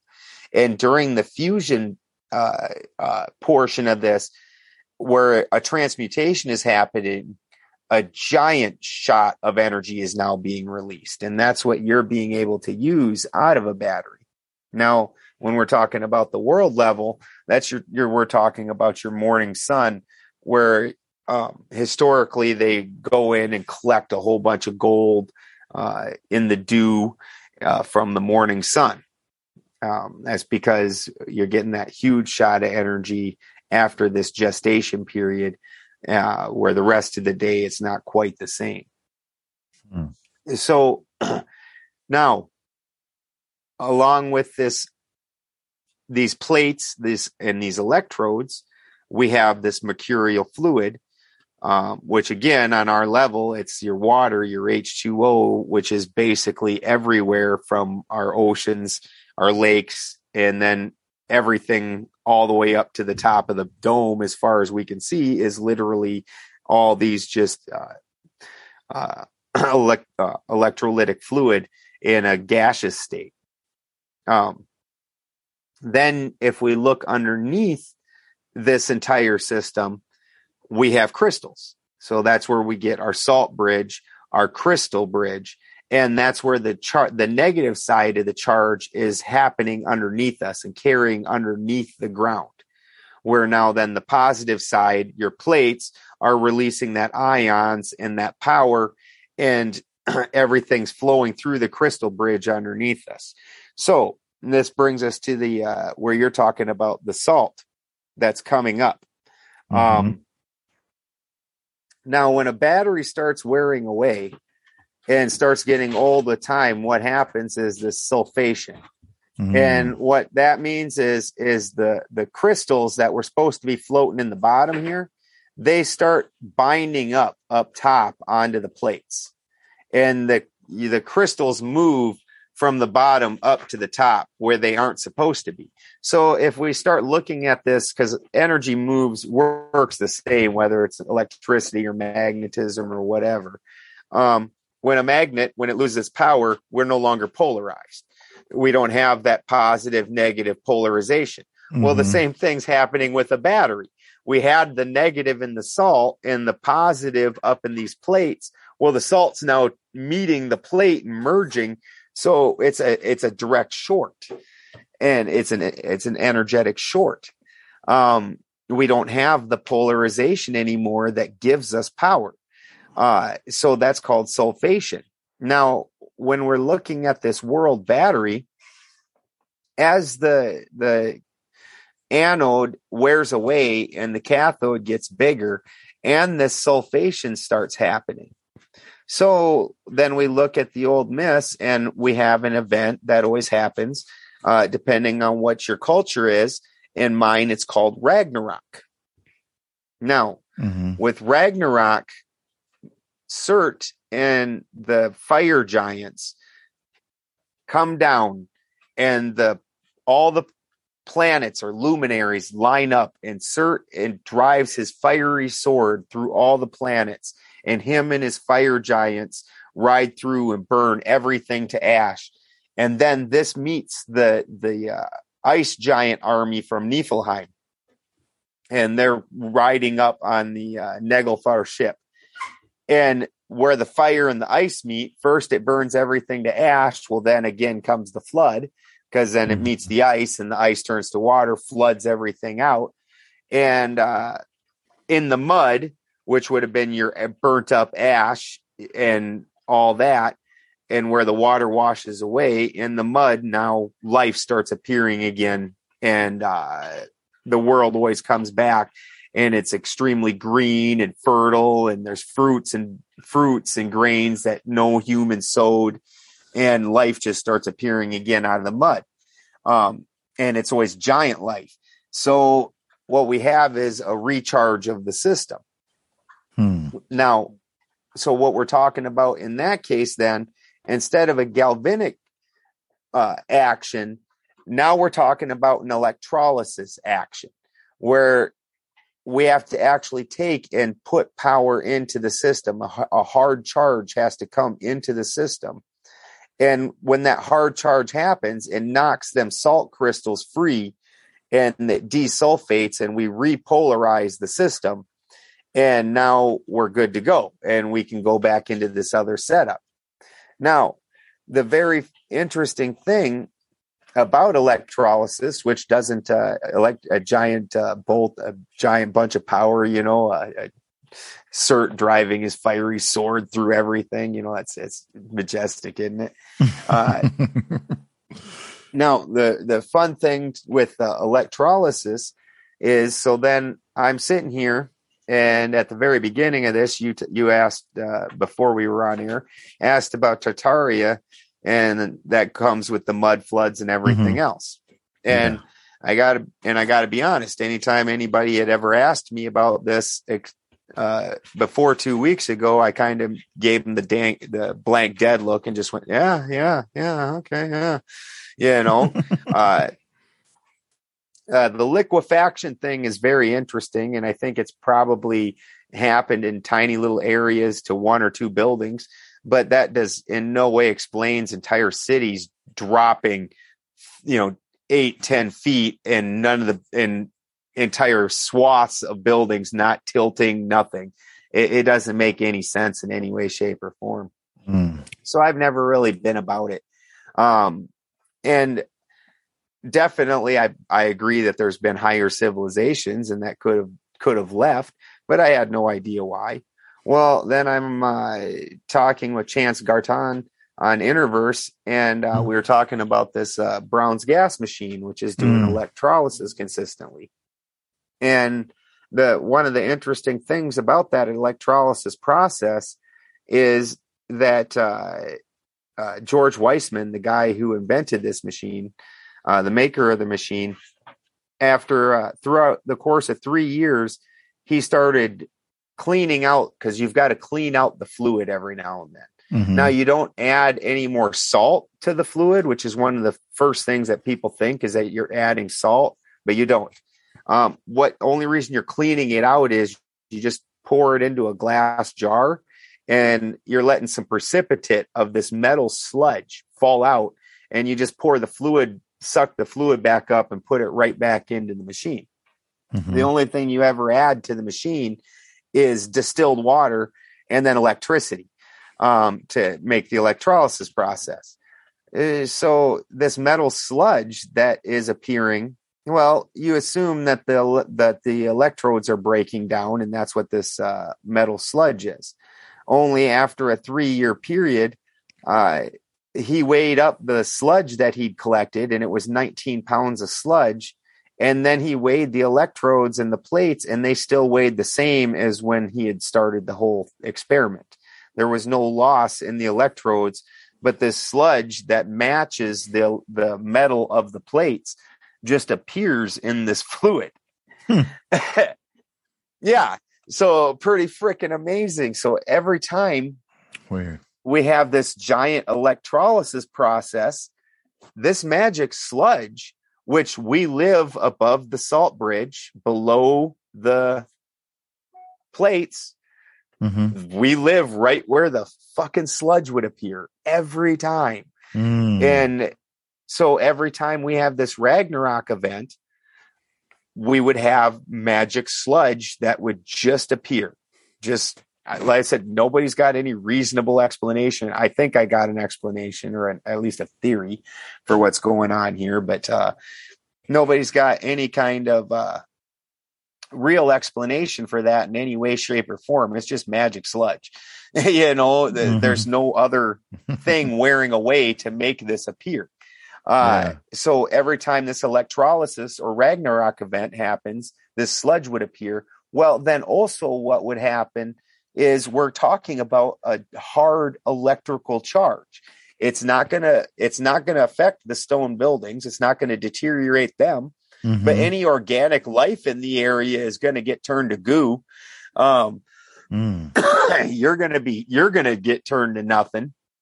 So these advanced cities, if this electrolysis event happens, are just going to basically turn to dust. Any anything alive in them is going to be gone, and literally you could walk in and nobody would be there, and there would Wow. be this magic layer of sludge.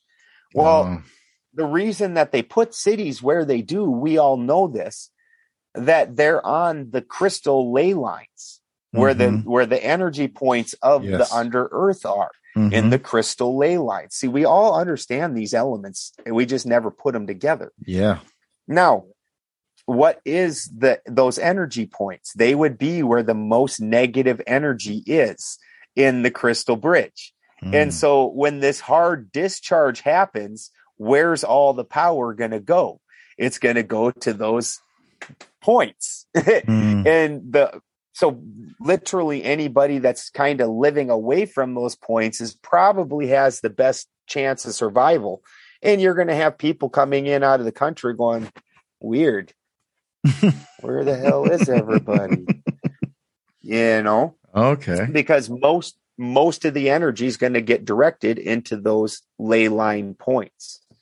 Um, Well, what I awesome. think's happened, right, right, especially for those of us living in the country. now, what I think ha- is happening with the magic sludge, we've got to go back to the transmutation that happened in the battery Yeah.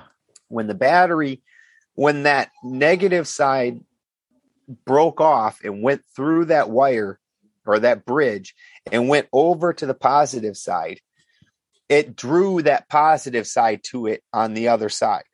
But that's not going to be a particularly perfect system. And on top of that we're putting in extra electricity. So hmm. i think the electricity is adding to the negative and then basically that's sitting in this salt bridge. It's trying to pull these positive ions to it, that negative side. And we know that the conductors have slippage. That slippage happens in heat, in radiation. That is literally negative energy slipping out of its bounds. Well, what wants that negative energy wants to meet back up with its positive side. And we've got the whole thing full of electrolytic fluid, which is going to be your mercurial solution. So Mhm.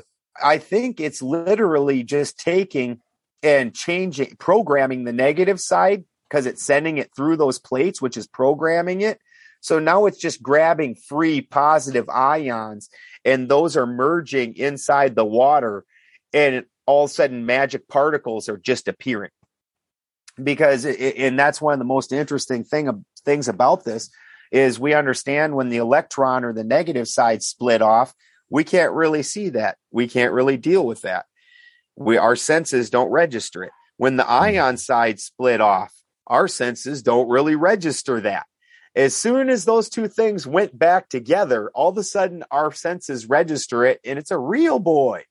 You know we're like oh that's a real thing it was always a real thing but it hadn't went through that alchemical marriage of the positive and negative going Mm. back together and merging in the in the mercurial fluid so once it does that now all of a sudden this thing is material well we understand that it was always real so now we also understand that these positive beings or the Aesir and the Vanir, they're just a positive side, an ion type being.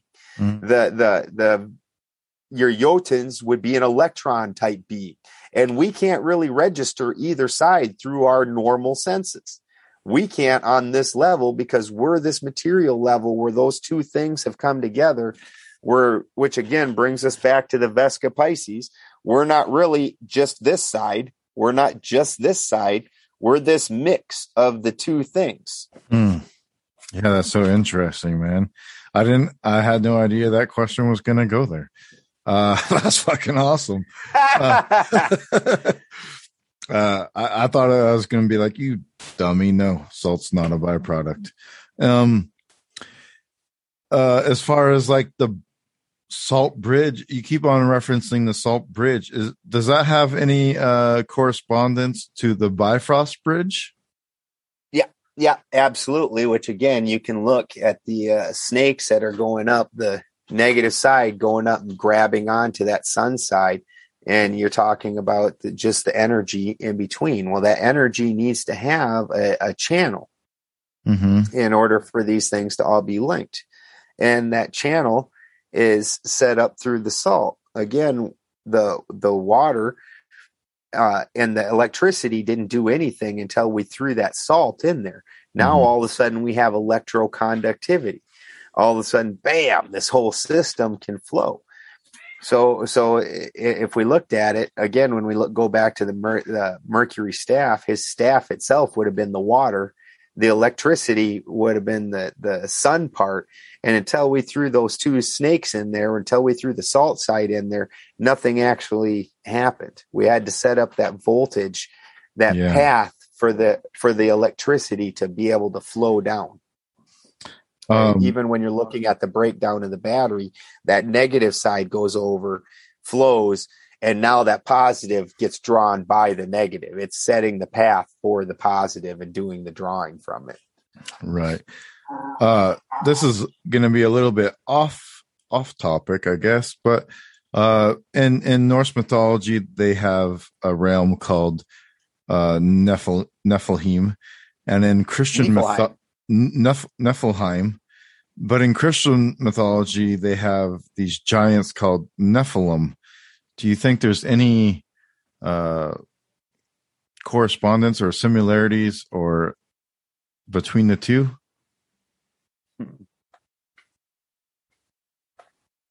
It's an interesting question. Never been asked such thing before. um, it's interesting, and and I, I do see where you're going with that. with the So giant, the giants and stuff. Yeah, Yeah, well, and Niflheim would be where the ice giants come from. So that's very uh that's very interesting also. Uh Jotunheim is the the land that we typically in our realm. So Niflheim is there, but typically Niflheim's like too too dense for us to deal with. We don't really deal with Niflheim Mhm. when we're taught when when in the stories typically we only go to the Jotunheim level because Niflheim's just like that's that's where the army of them come marching out to come destroy the earth which Mhm. given the Neph given what the Nephilim but I'm not familiar enough with uh Well, what it says is Uh, like the the Satanist figure came down and had sex with mortal women and created Nephilim, uh, Nephilim. Uh, so i- is that kind of more of like an alchemical romance thing too?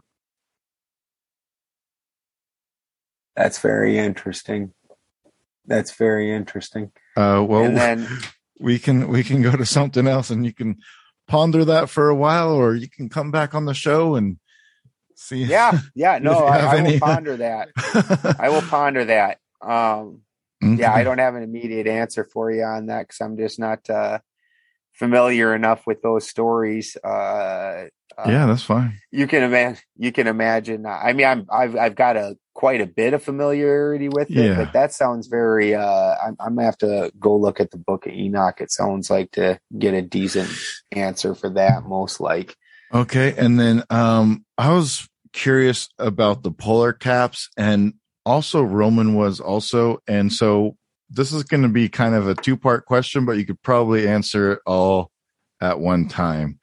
Uh basically what well what you were saying earlier is the the top is cold and the bottom is hot. Why is there a polar cap at Antarctica and not really any there's a cap at the top, but it's kind of all broken up in the north. You know what I mean? There's not like a big cold cap um there. Mhm. Uh are we living upside down? Well, so um now when Another stumper. if you start looking at uh, if you look at uh, uh if you look at uh Bach yes. and you understand where he's coming from where uh Helsinki is actually uh the Hell. North Pole. Yes. Right. And that's actually the North Pole. And uh, South would actually be anything moving away from that. So Okay. the way that I don't know if you've ever uh, seen that and you understand that, you know, our plane from my perspective, and I'm not Yeah. trying to push this off on anybody With a anybody else. with a From my perspective, the mhm. plane is fairly fairly uh flat we can't really i mean we can go into the upper more etheric levels we can get on an airplane but we can't live there you know we don't really exist there we can go down into a cave down into the lower levels and keep going down with the crystals but we don't really exist there we exist on this plane not in Mhm. the airplane, not in the crystal plane. We live on the earth plane. Now, so if you take and you call this Helsinki or wherever, but Mhm. any, but it's basically straight down from Polaris. So Yeah. this would be dead north. well, then anything that you move, I gotta get this in your vision. Mhm. That is not a good enough pen. So, uh, so if this is north right here, Yeah. then this would be south, moving this direction. This would be south. This would be south, Ah, and this would be south. and we have Anywhere- a cross. And Notice most of those crosses do have a circle node in the middle also. and that's east and west. Doing this then is east and west. Okay. So, so really, the whole north south idea. Once you'd have to stick with the globe model to even to even make that function. You know, where Antarctica is supposedly a a mass at the top. Um, Well, I don't really go. Yeah, I was going off ahead. of your Vesica Pisces model though. Mm-hmm. Yeah. Mhm. Seeing in the Vesica Pisces model, which is where, which is basically again north would just be here. So Mhm. anything that's moving away is just south, and then anything in the circle, a circumference. So anything when you're going this way is going to be east and west. Anything else is just so north is just one singular point, Ah. depending on what city you pick. Which, from uh, uh, box perspective, then that's uh, Helsinki, Finland yeah. would be Yeah. actually the North Pole. And anything that you, anytime, if you're standing on the North Pole, everything is south. Literally everything is south. You, you know what I mean? Yeah. Um, another question I had that's a little off topic is uh, is we talked about the uh, the symbol of sulfur, which is a crossover uh, Lorraine with the infinity symbol. Uh, is could that be Thor's hammer? Kind of looks like a hammer. Oh yeah, and and, and it's very interesting because then uh, Thor, I, I I'm getting ready to do a bunch of try and look at a bunch of uh, resources on Tin's reaction um because that's very very interesting, right? Because then Thor, uh, Thor would be your crystal side, uh, and he's. But then you look at it. We all understand how lightning works. That lightning actually starts from the ground Mhm. and basically a tunnel goes up into the sky, up into the ether, and then that discharge happens. Woof, you know. Oh, um, okay. So uh, we understand that that uh, the discharge was just an energy buildup from the sky, and it, it literally is almost like because then you look at Thor with his hammer and he's reaching up, calling down lightning. hmm You know, he's calling Yep. down the the the the lightning, and his hammer would basically be like the uh, alchemical lodestone. Yeah. You know, the lodestone. Uh, if you look at if you ever look that up, the lodestone's going to draw all the sulfur. It's you know, and so his hammer would almost be like the alchemical lodestone. Interesting. Yeah. Um actually so I did say that that poll question was a two-part question and I forgot to ask Roman's question. um he said uh interesting the search and conquest of power. The poles are guarded as is the moon. Are we harvesting energy from the moon or the poles? Well, we're definitely uh, the, the the Antarctica is definitely guarded. That's that's an obvious thing, and Mhm. it, depending on who you're talking to, if you're talking to the the uh, Antarctica would basically surround us entirely, and that's part of why you can't ever go so far into Antarctica, and we and we've all seen the conspiracy theories about uh, Admiral Byrd, things like that, where he talks about he goes past that wall Mhm. eventually and moves on to a different area. That's very interesting. But the moon itself, the moon in and of itself is uh Cheese. draws in. yes, it's cheese. Yes. Um it's it's a giant penis. Um it draws it, it, it does soak in energy and harvest. Yes, yes, famunda. that is exactly what it is. It is some stanky famunda. Uh, um, the the moon because it's silver particles, uh, funny thing about the silver particles is, and, and, and most of us know this, that silver is uh, uh, energy sensitive. You Mhm. know, that's part of why you use uh, silver in uh, uh, photography equipment. You know, they're using their silver nitrates, things like that. Um, because it's uh, photo, because it's uh, photosensitive. And even in uh, solar cells, your solar panels, they use all the same thing because this is able to grab on to this uh, radiation that the sun is giving out. Mhm. So it's Um, in your opinion, you don't think it's like cold fusion? uh, which the moon. Yeah. So, so the moon is silver particles, Okay. and uh, and all the all the luminaries are sil- silver or particles. I mean, but just the different metals. So the moon is silver particles.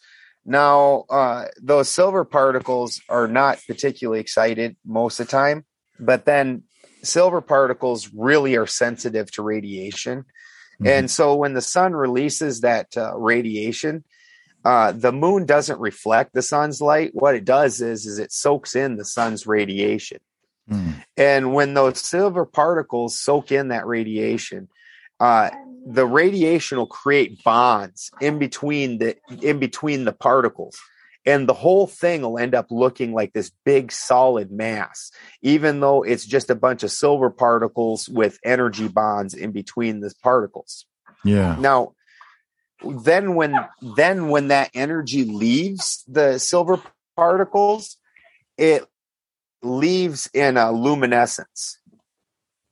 And so it's going to give off its own cold light, and what that light is is is literally just the deterioration of these energy bonds in between the silver particles. So the silver particles themselves, uh, like most like most your silver nitrates, like you just look into photography, things like that. These are uh, photosensitive; they're light sensitive, and they will suck in energy. And that's what the moon's doing in order to become a full moon. Um, it goes through this process of uh, you can basically equate it to a penis, and the the moon is soaking in this energy that the sun is giving out, just like with your uh, proximity of your wife. You know, she gives out that wonderful glow, and all of a sudden uh, you're sucking in that energy, and you're uh, you got the old morning wood that the sun gave you, and uh, then the moon, while it's in that in that solid state, is subject to degradation because those fine individual particles are not. Mm. But now that it's this big in this big mass like this, it's subject to degradation. And when it when that happens, it's going to oxidize. It releases those electrons and those ions, and then that shoots over, and the moon basically ejaculates over into the sun and impregnates the sun. Mm. And and it's over at the So it's like a testicle. Yes. Full yes. well, semen. actually, uh, yes, it's in uh, uh, Egyptian. Uh, Osiris gets cut into 14 pieces, Mhm. and that's the wax, the waning moon, and then he gets put back together, and that's the waxing moon, except Mm. for his penis, which Isis keeps and impregnates herself over and over and over again with. Yeah. the first dildo. Yeah, yeah, yeah, yeah. The world's gods first are dildo dildos. was the full moon. Yes, exactly. and then in uh, uh, First Nation, you know, your uh, First Nation cultures up in uh, Canada and whatnot, they used to uh, expose their women would expose their genitals to the full moon in order to ensure uh, pregnancy. Um, Mm. you betcha. Lots, lots of things around the uh, moon being a penis and uh, that kind of acti- activity. Um, yeah. and and the full moon specifically. But uh, Um. the, at the moon, this degradation was a fission reaction where the moon had to degrade and and break apart. And just like with a man, you are degrading in a little bit. You're giving some of yourself to the other side. Yeah. Um, and now that now that material passes over, it's in the feminine sun side, the cathode side, that the fusion happens. And just like with with your ejaculation, you the fusion happens in the cathode side, and that's a much more energetic reaction than the fission reaction. The fission reaction was small energy. The fusion reaction's giant energy. And so it's over in this side that the, the fusion reaction is happening. Now it's very interesting because then you see in some of these uh, cosmologies, especially the ancient ones, where they even talk about a time of uh, Saturn being the sun. Mhm. And uh, yes. well, now we're in a galvanic time right now where we're doing this wearing away. Mm. So the power is ending up at the most and or the most cathodic. But if we flip over into an electrolysis process, all of a sudden the most cathodic piece becomes the most anodic piece. Mhm. And the most anodic piece, which would have been Saturn, becomes the most cathodic piece or the sun. And so what we're talking about is the difference between the galvanic cycle and the uh, uh, electrolysis process. And so then Saturn would have ended up becoming the sun, and the energy ends up flowing in the other direction until the battery becomes full. Now, once the battery becomes full, we're going to get that three days of dark because the galvanic pro- or the electrolysis process is over but the chemical the biochemical uh, galvanic process needs to take a few days in order for everything to kick into gear and get working right and that's where you're going to get your three days of darkness that always happens Mhm. in all of these different cosmologies and stories. Uh, In my own, the original sun and the moon, which this would have been a, a electrolysis process, they were followed by wolves. So you can imagine these two electrodes that a bunch of energy is pouring through, so the metal's breaking apart and flying away. It's looking similar to a comet Mm. is especially it's going to dissipate as it gets further away and it's not going to Mhm. be so close together won't look like so much of an aura. Well then the sun and the moon get caught by the wolves and uh, they disappear. And three days later they return and no wolves are chasing them. Well this is the difference between the the electrolysis process and the galvanic process. Um, Sounds like Jesus. Right, right. It's it's in so many of these different stories, but the Christ the Christians especially don't really apply that any of that to uh, Mhm. uh, the occult because any trying to actually figure out the world is is is evil and you're bad. Uh, so I do. I have like three three more weird questions for you. Um, one is uh, I like to mess with words and do wordplay and stuff like that. You talked about the chemical marriage. Uh, I'm assuming that's the same as chemical romance. I'm going to say that romance is the simple attraction. So when we, before I put it in that flask and stewed it for a few days at a mild temperature, that's Mhm. when the alchemical marriage happened.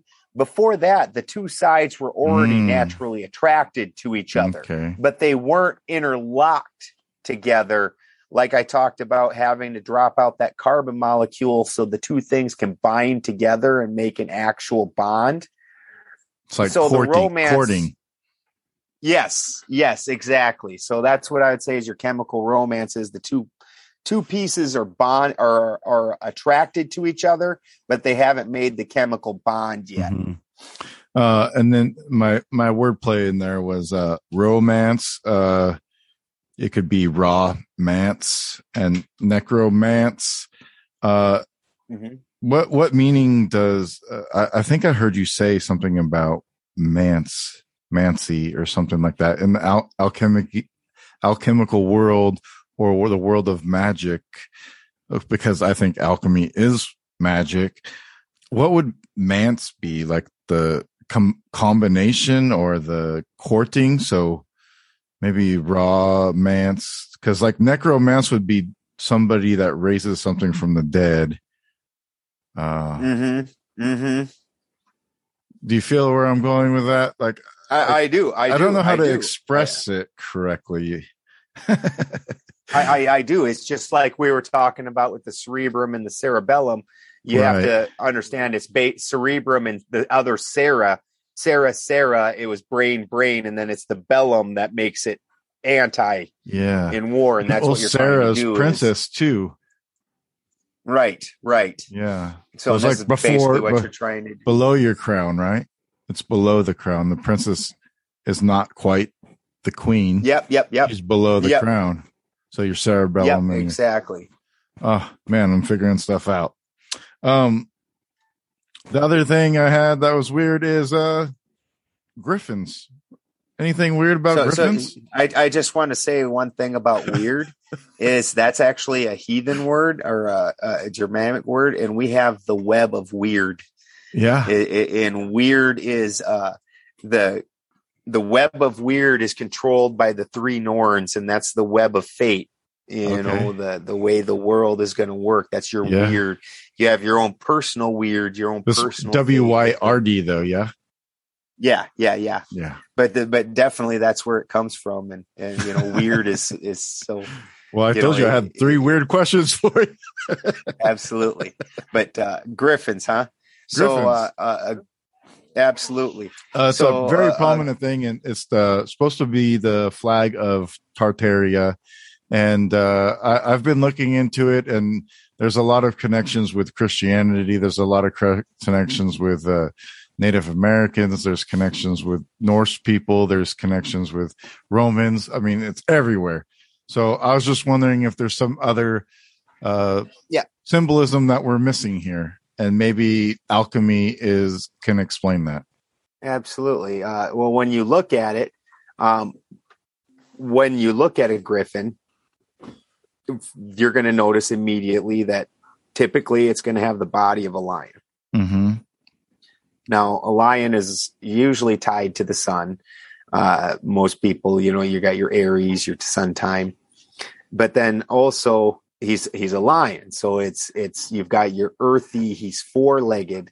He's earthy, um, Grounded. touching the ground.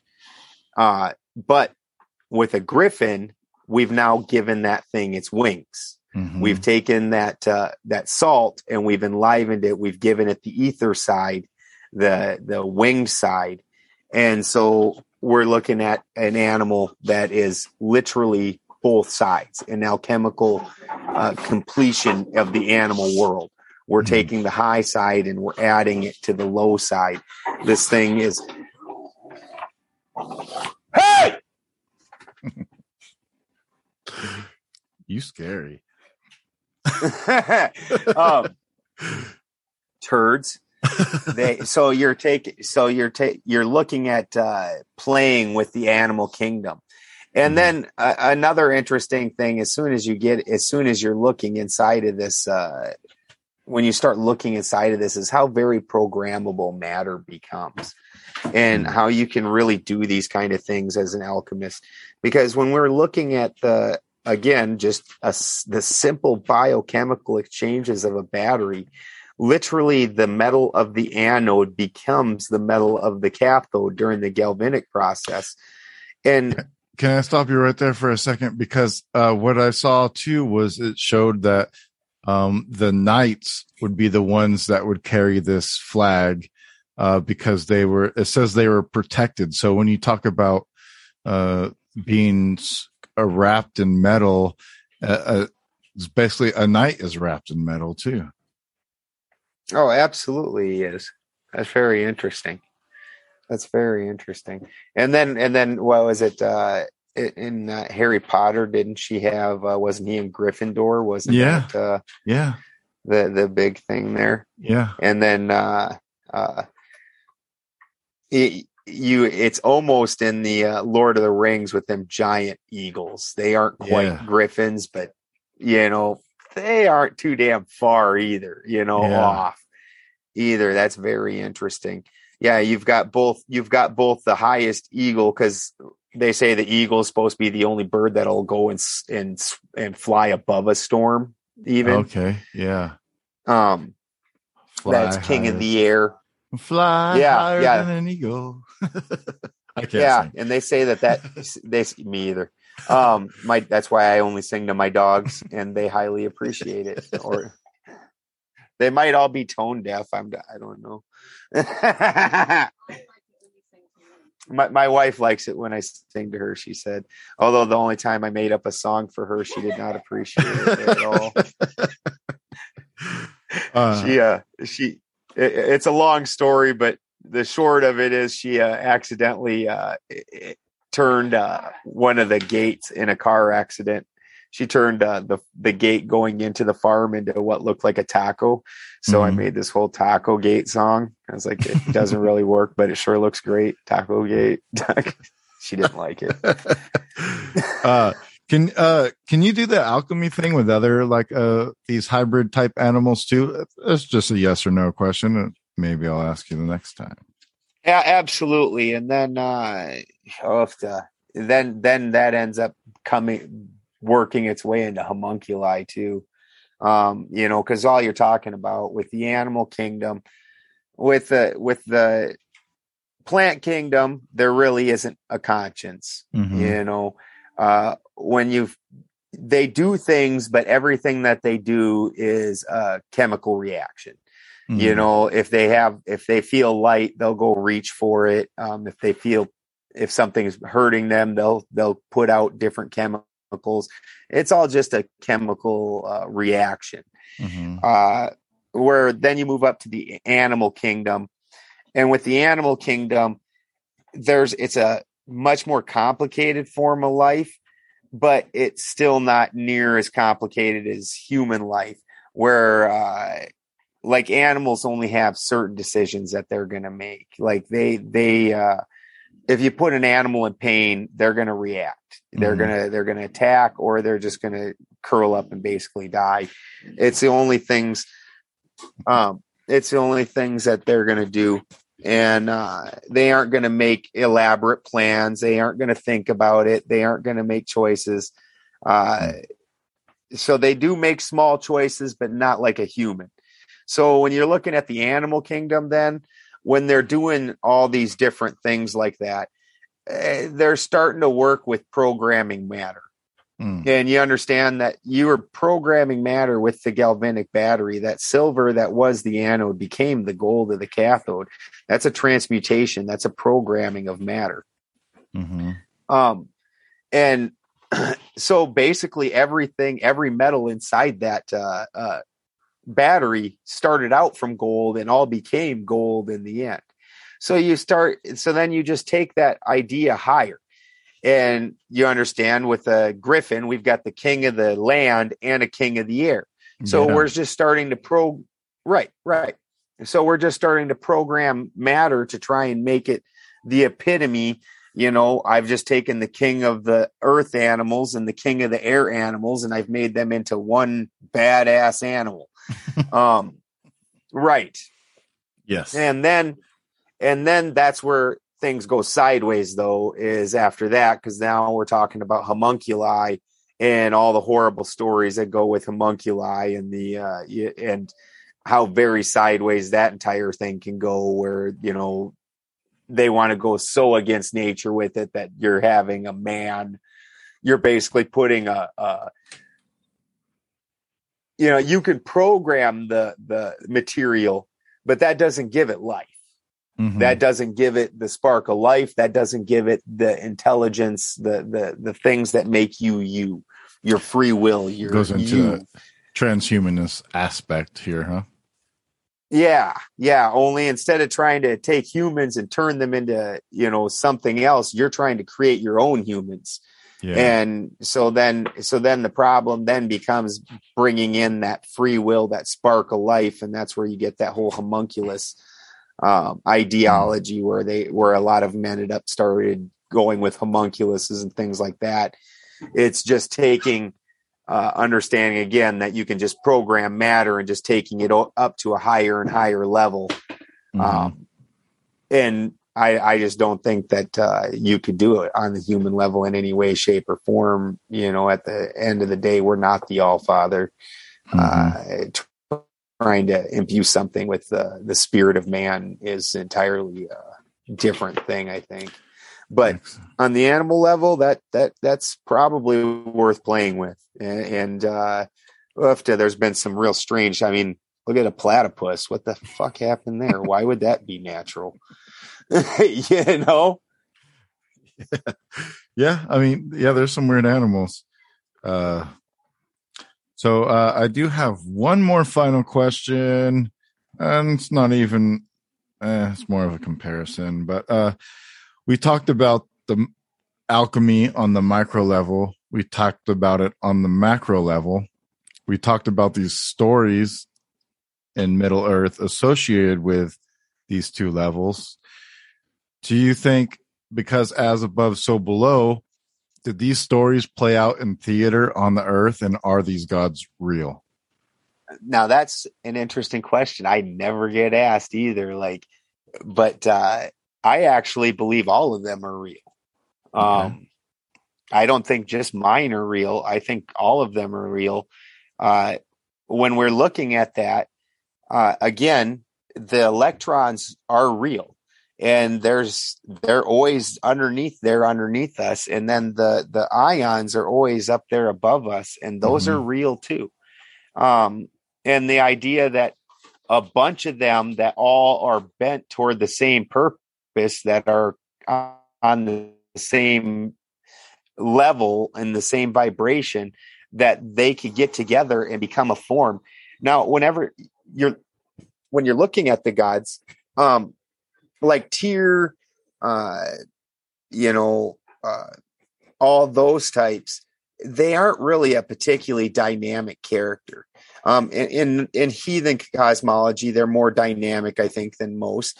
But Tyr he's he's courage, honor, courage, honor, you know. And then, and honestly, a lot of people don't want to look at this, but then on the flip side, he's dishonor because he's the one who put his hand in and was courageous and honorable and let uh, uh, Fenrir bite his hand off.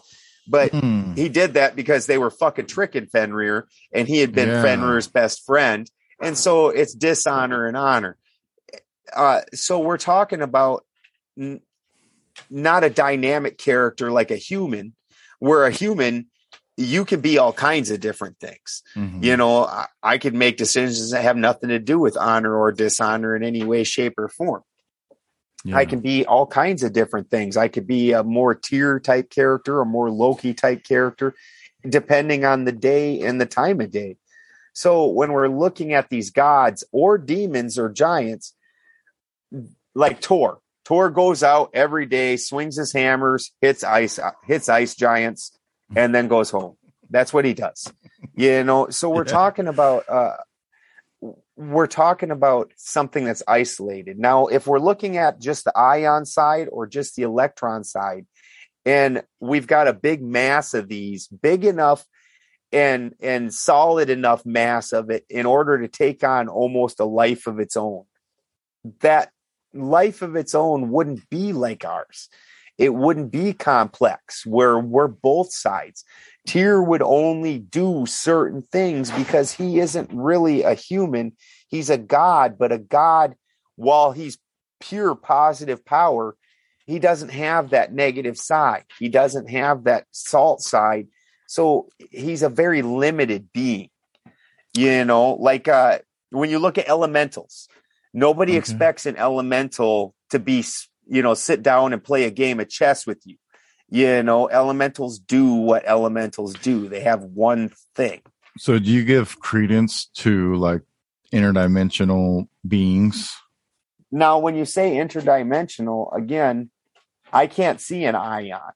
Is that in another right. dimension than me? I, it's it's right here, right. And, and I can't see it. And so this whole being could be sitting right here talking communicating, and I'm not going to ever tell. And if that being somehow now gets body, it meets its electron, that thing will just appear out of thin air because mm. that's what, mm. just like inside of that uh, Brown's gas machine where particles just appear out of thin air, it didn't.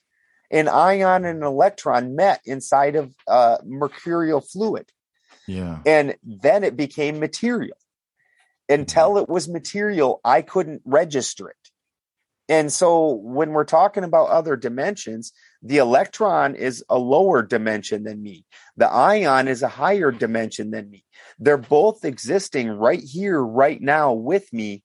But until they come together, eh, I will never register that, not to my five senses. Okay. And so the reason why I asked uh, kind of that question about the gods, um, interesting you brought up Tyr, uh, because in Irish mythology, there's also a god named Lugh who also gets his har- arm chopped off. Also, I see you're wearing a Star Wars shirt. Luke gets his arm chopped off. So, I mean, there's a lot of uh, gods getting their arm chopped off or bit off or cut, however they get it cut off. Uh, and they all seem to have something in common with each other too. Uh, Yep. Usually, it's either Mars or or the Moon. Um, uh, so when I was asking that, I was kind of like asking, uh, do you think like, so Odin was a real person, Enki was a real person, Zeus actually wandered around on the earth, or are they just etherical and the stories are representing these alchemical processes? Well, I, th- I think it's a both. I think the stories, the part of the reason the stories represent the process is because these beings are living the out. process, but I don't think these beings had really had a choice. So they're living, Right. they're, it's kind of like they're living out the actions in real time on this plane. Yes, that's very, very well put. Very well put. And I and I don't think they have that much choice in their actions. I, I think that it's basically just biochemical exchanges because Mm. Thor can only do what Thor does. He doesn't have a lot of other They're kind of like animals then in, in that same aspect where you're talking about they, they have certain small actions, but they don't really have great consciousness. exactly. Exactly. That's really And- and that's- though. and, and, and while while I say that, understand Tor, you know, that's you're you're talking about insane power. He's going to have mm-hmm. more power than you could imagine. Yeah. But is he going to use that power to go do something crazy that he's never thought of? No, he's going to do what Thor does. He's he's got a very very finite set of choices. Yeah, I thought Spider Man does what Spider Man does, or Spider Pig. Spider Pig does what Spider Pig does, but Thor does what Oh Thor man, does too. it, it- was uh, it was uh, almost nobody remembers this, but uh, when I was like, I'm gonna say seven, there was a comic book, and it was this little skit inside the Spider-Man comic books, and it was Peter Porker, the Spider Ham. yeah, uh, I think they put it in uh, the the Spider Man universe one. Have you seen that cartoon one? Oh man, that's Uh-uh. a, that's a brain killer right there. Um, uh, so, all right, well, that's the end of my questions. Uh, Wow. one more for you. Uh, are you from Minnesota? Uh, I'm from South Dakota, about uh, Okay. an hour from right out of the border, and I did. Uh, I went to high school in Richfield, and my first house was in Bloomington. So yeah, I've spent about uh, in between South Dakota and uh, and Minnesota most of my life. Oh, You know, okay. I, I live in California now, so my Yeah. so my joke is sometimes people ask me how I'm doing, and I'll I'll say uh, feeling or uh, looking California and feeling Minnesota. It- well, because uh, you have such the interest in Vikings too. That's a kind of a Minnesota thing. Uh, them being uh, Minnesota Vikings and a lot of mythology about Vikings in Minnesota and stuff like that. And also, you kind of sound like Jesse Ventura a little bit. And so, and he was the governor of Minnesota. And uh, yeah, I voted for him. yeah, I would of the have only too. people man. I've. Yeah, Uh, I so- think. Uh, That's it. Uh, do you have any place where the people can find you? Do you do any videos or any talks or just other podcasts or? What you got um, yeah, I'm on. Uh, I'm regularly. I'm on uh, Crow fairly regularly. Crow seven seven seven. Mhm. Um, he's got an awesome show. Uh, Freeman flies free zone. I'm uh, on there quite a bit. Um, I was on Tinfoil Hat. I've been on with Marty Leeds, uh, Pat Life. Um, I anything that's associated with the Bears. I love the Bear community. Um, but I have my own show over on Rokfin. I haven't. Uh, I'm only about two months in now. Mm. Uh, again, I had my own TV show for a while, but Yes, I came, Alchemy, went right? over to Rokfin. Odin's Alchemy, you bet. Yeah, Uh, look up Benjamin Balderson or Odin's Alchemy. Um, I do do a little bit on YouTube, but we all know what YouTube's like. Um, they are not friendly. Uh, I like my adult my adult uh, conversations to be free, and I get to choose what I get to say. So we went over to Rokfin. Um, Yeah, excellent. but uh, you bet, you bet, and I, I appreciate you having me on. All right, yeah, thanks, man, for joining us today. Sorry we couldn't uh, get it together yesterday, but that's that that is it just- absolutely my that's my fault entirely on me and i and i felt horrible i think i've only ever Oh. had to call off two times in all the time i've been doing shows uh, Yeah. my roommate steve from uh, slow news day it was Mm. actually his dog and uh, it uh, started just violently puking it actually passed out out on the front porch at one point in time he was Oh, no. puking so hard and he just fell out and we were pretty worried about him uh, last night, but uh, he seems all right today. He's a big boy. Yeah. Well, that's good. Uh, but yeah, I appreciate you coming on the show and, uh, we would love to have you back on. Uh, I would even love to go maybe into box saga with you and just talk about that. Um, the more I learn about it, I'm starting to pull after I've heard a few of your different shows. I'm starting to pull some alchemy stuff out of that too. And so I'm wondering Nice. if just all these stories all have like this alchemy within them and and that's what we're really looking at. And that's why i asked you that last final question is if you know these gods are doing theater on the earth uh just because it seems like all these stories have so many similarities with each other. And maybe maybe they're just trying to describe one thing and we're just not looking at it right because uh what what you have to realize is uh, i've been looking at box saga surface level and uh, when you read the Bible or you read all these other religions, there's three different levels, especially within within the occult, right? And you talk about these three different levels because you're you're you're talking about the high side, the low side, and the Mercury in the alchemy. So I'm wondering if there's like this alchemy three sided thing plus the triangle in all of these different religions, and if we can extract more than just the surface level, we can extract the deeper meaning and the celestial meaning as well as what's going on here on this plane. And when you look at it that way and you try to extract things, fuck. Fuck yeah. I, I love where you're going. Love it. That is Yeah. exactly perfect. That is exactly perfect. 100%. I'm Awesome. 100% with you.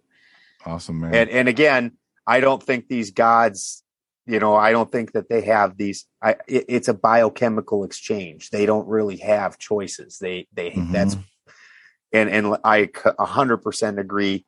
Alchemy is the uh, breakdown of nature. You're Yeah. looking at nature, breaking it down, and uh, uh, getting those answers. And uh, that's part of why all these stories are the same because we have one nature and it works one way. yeah, yeah, man, beautiful.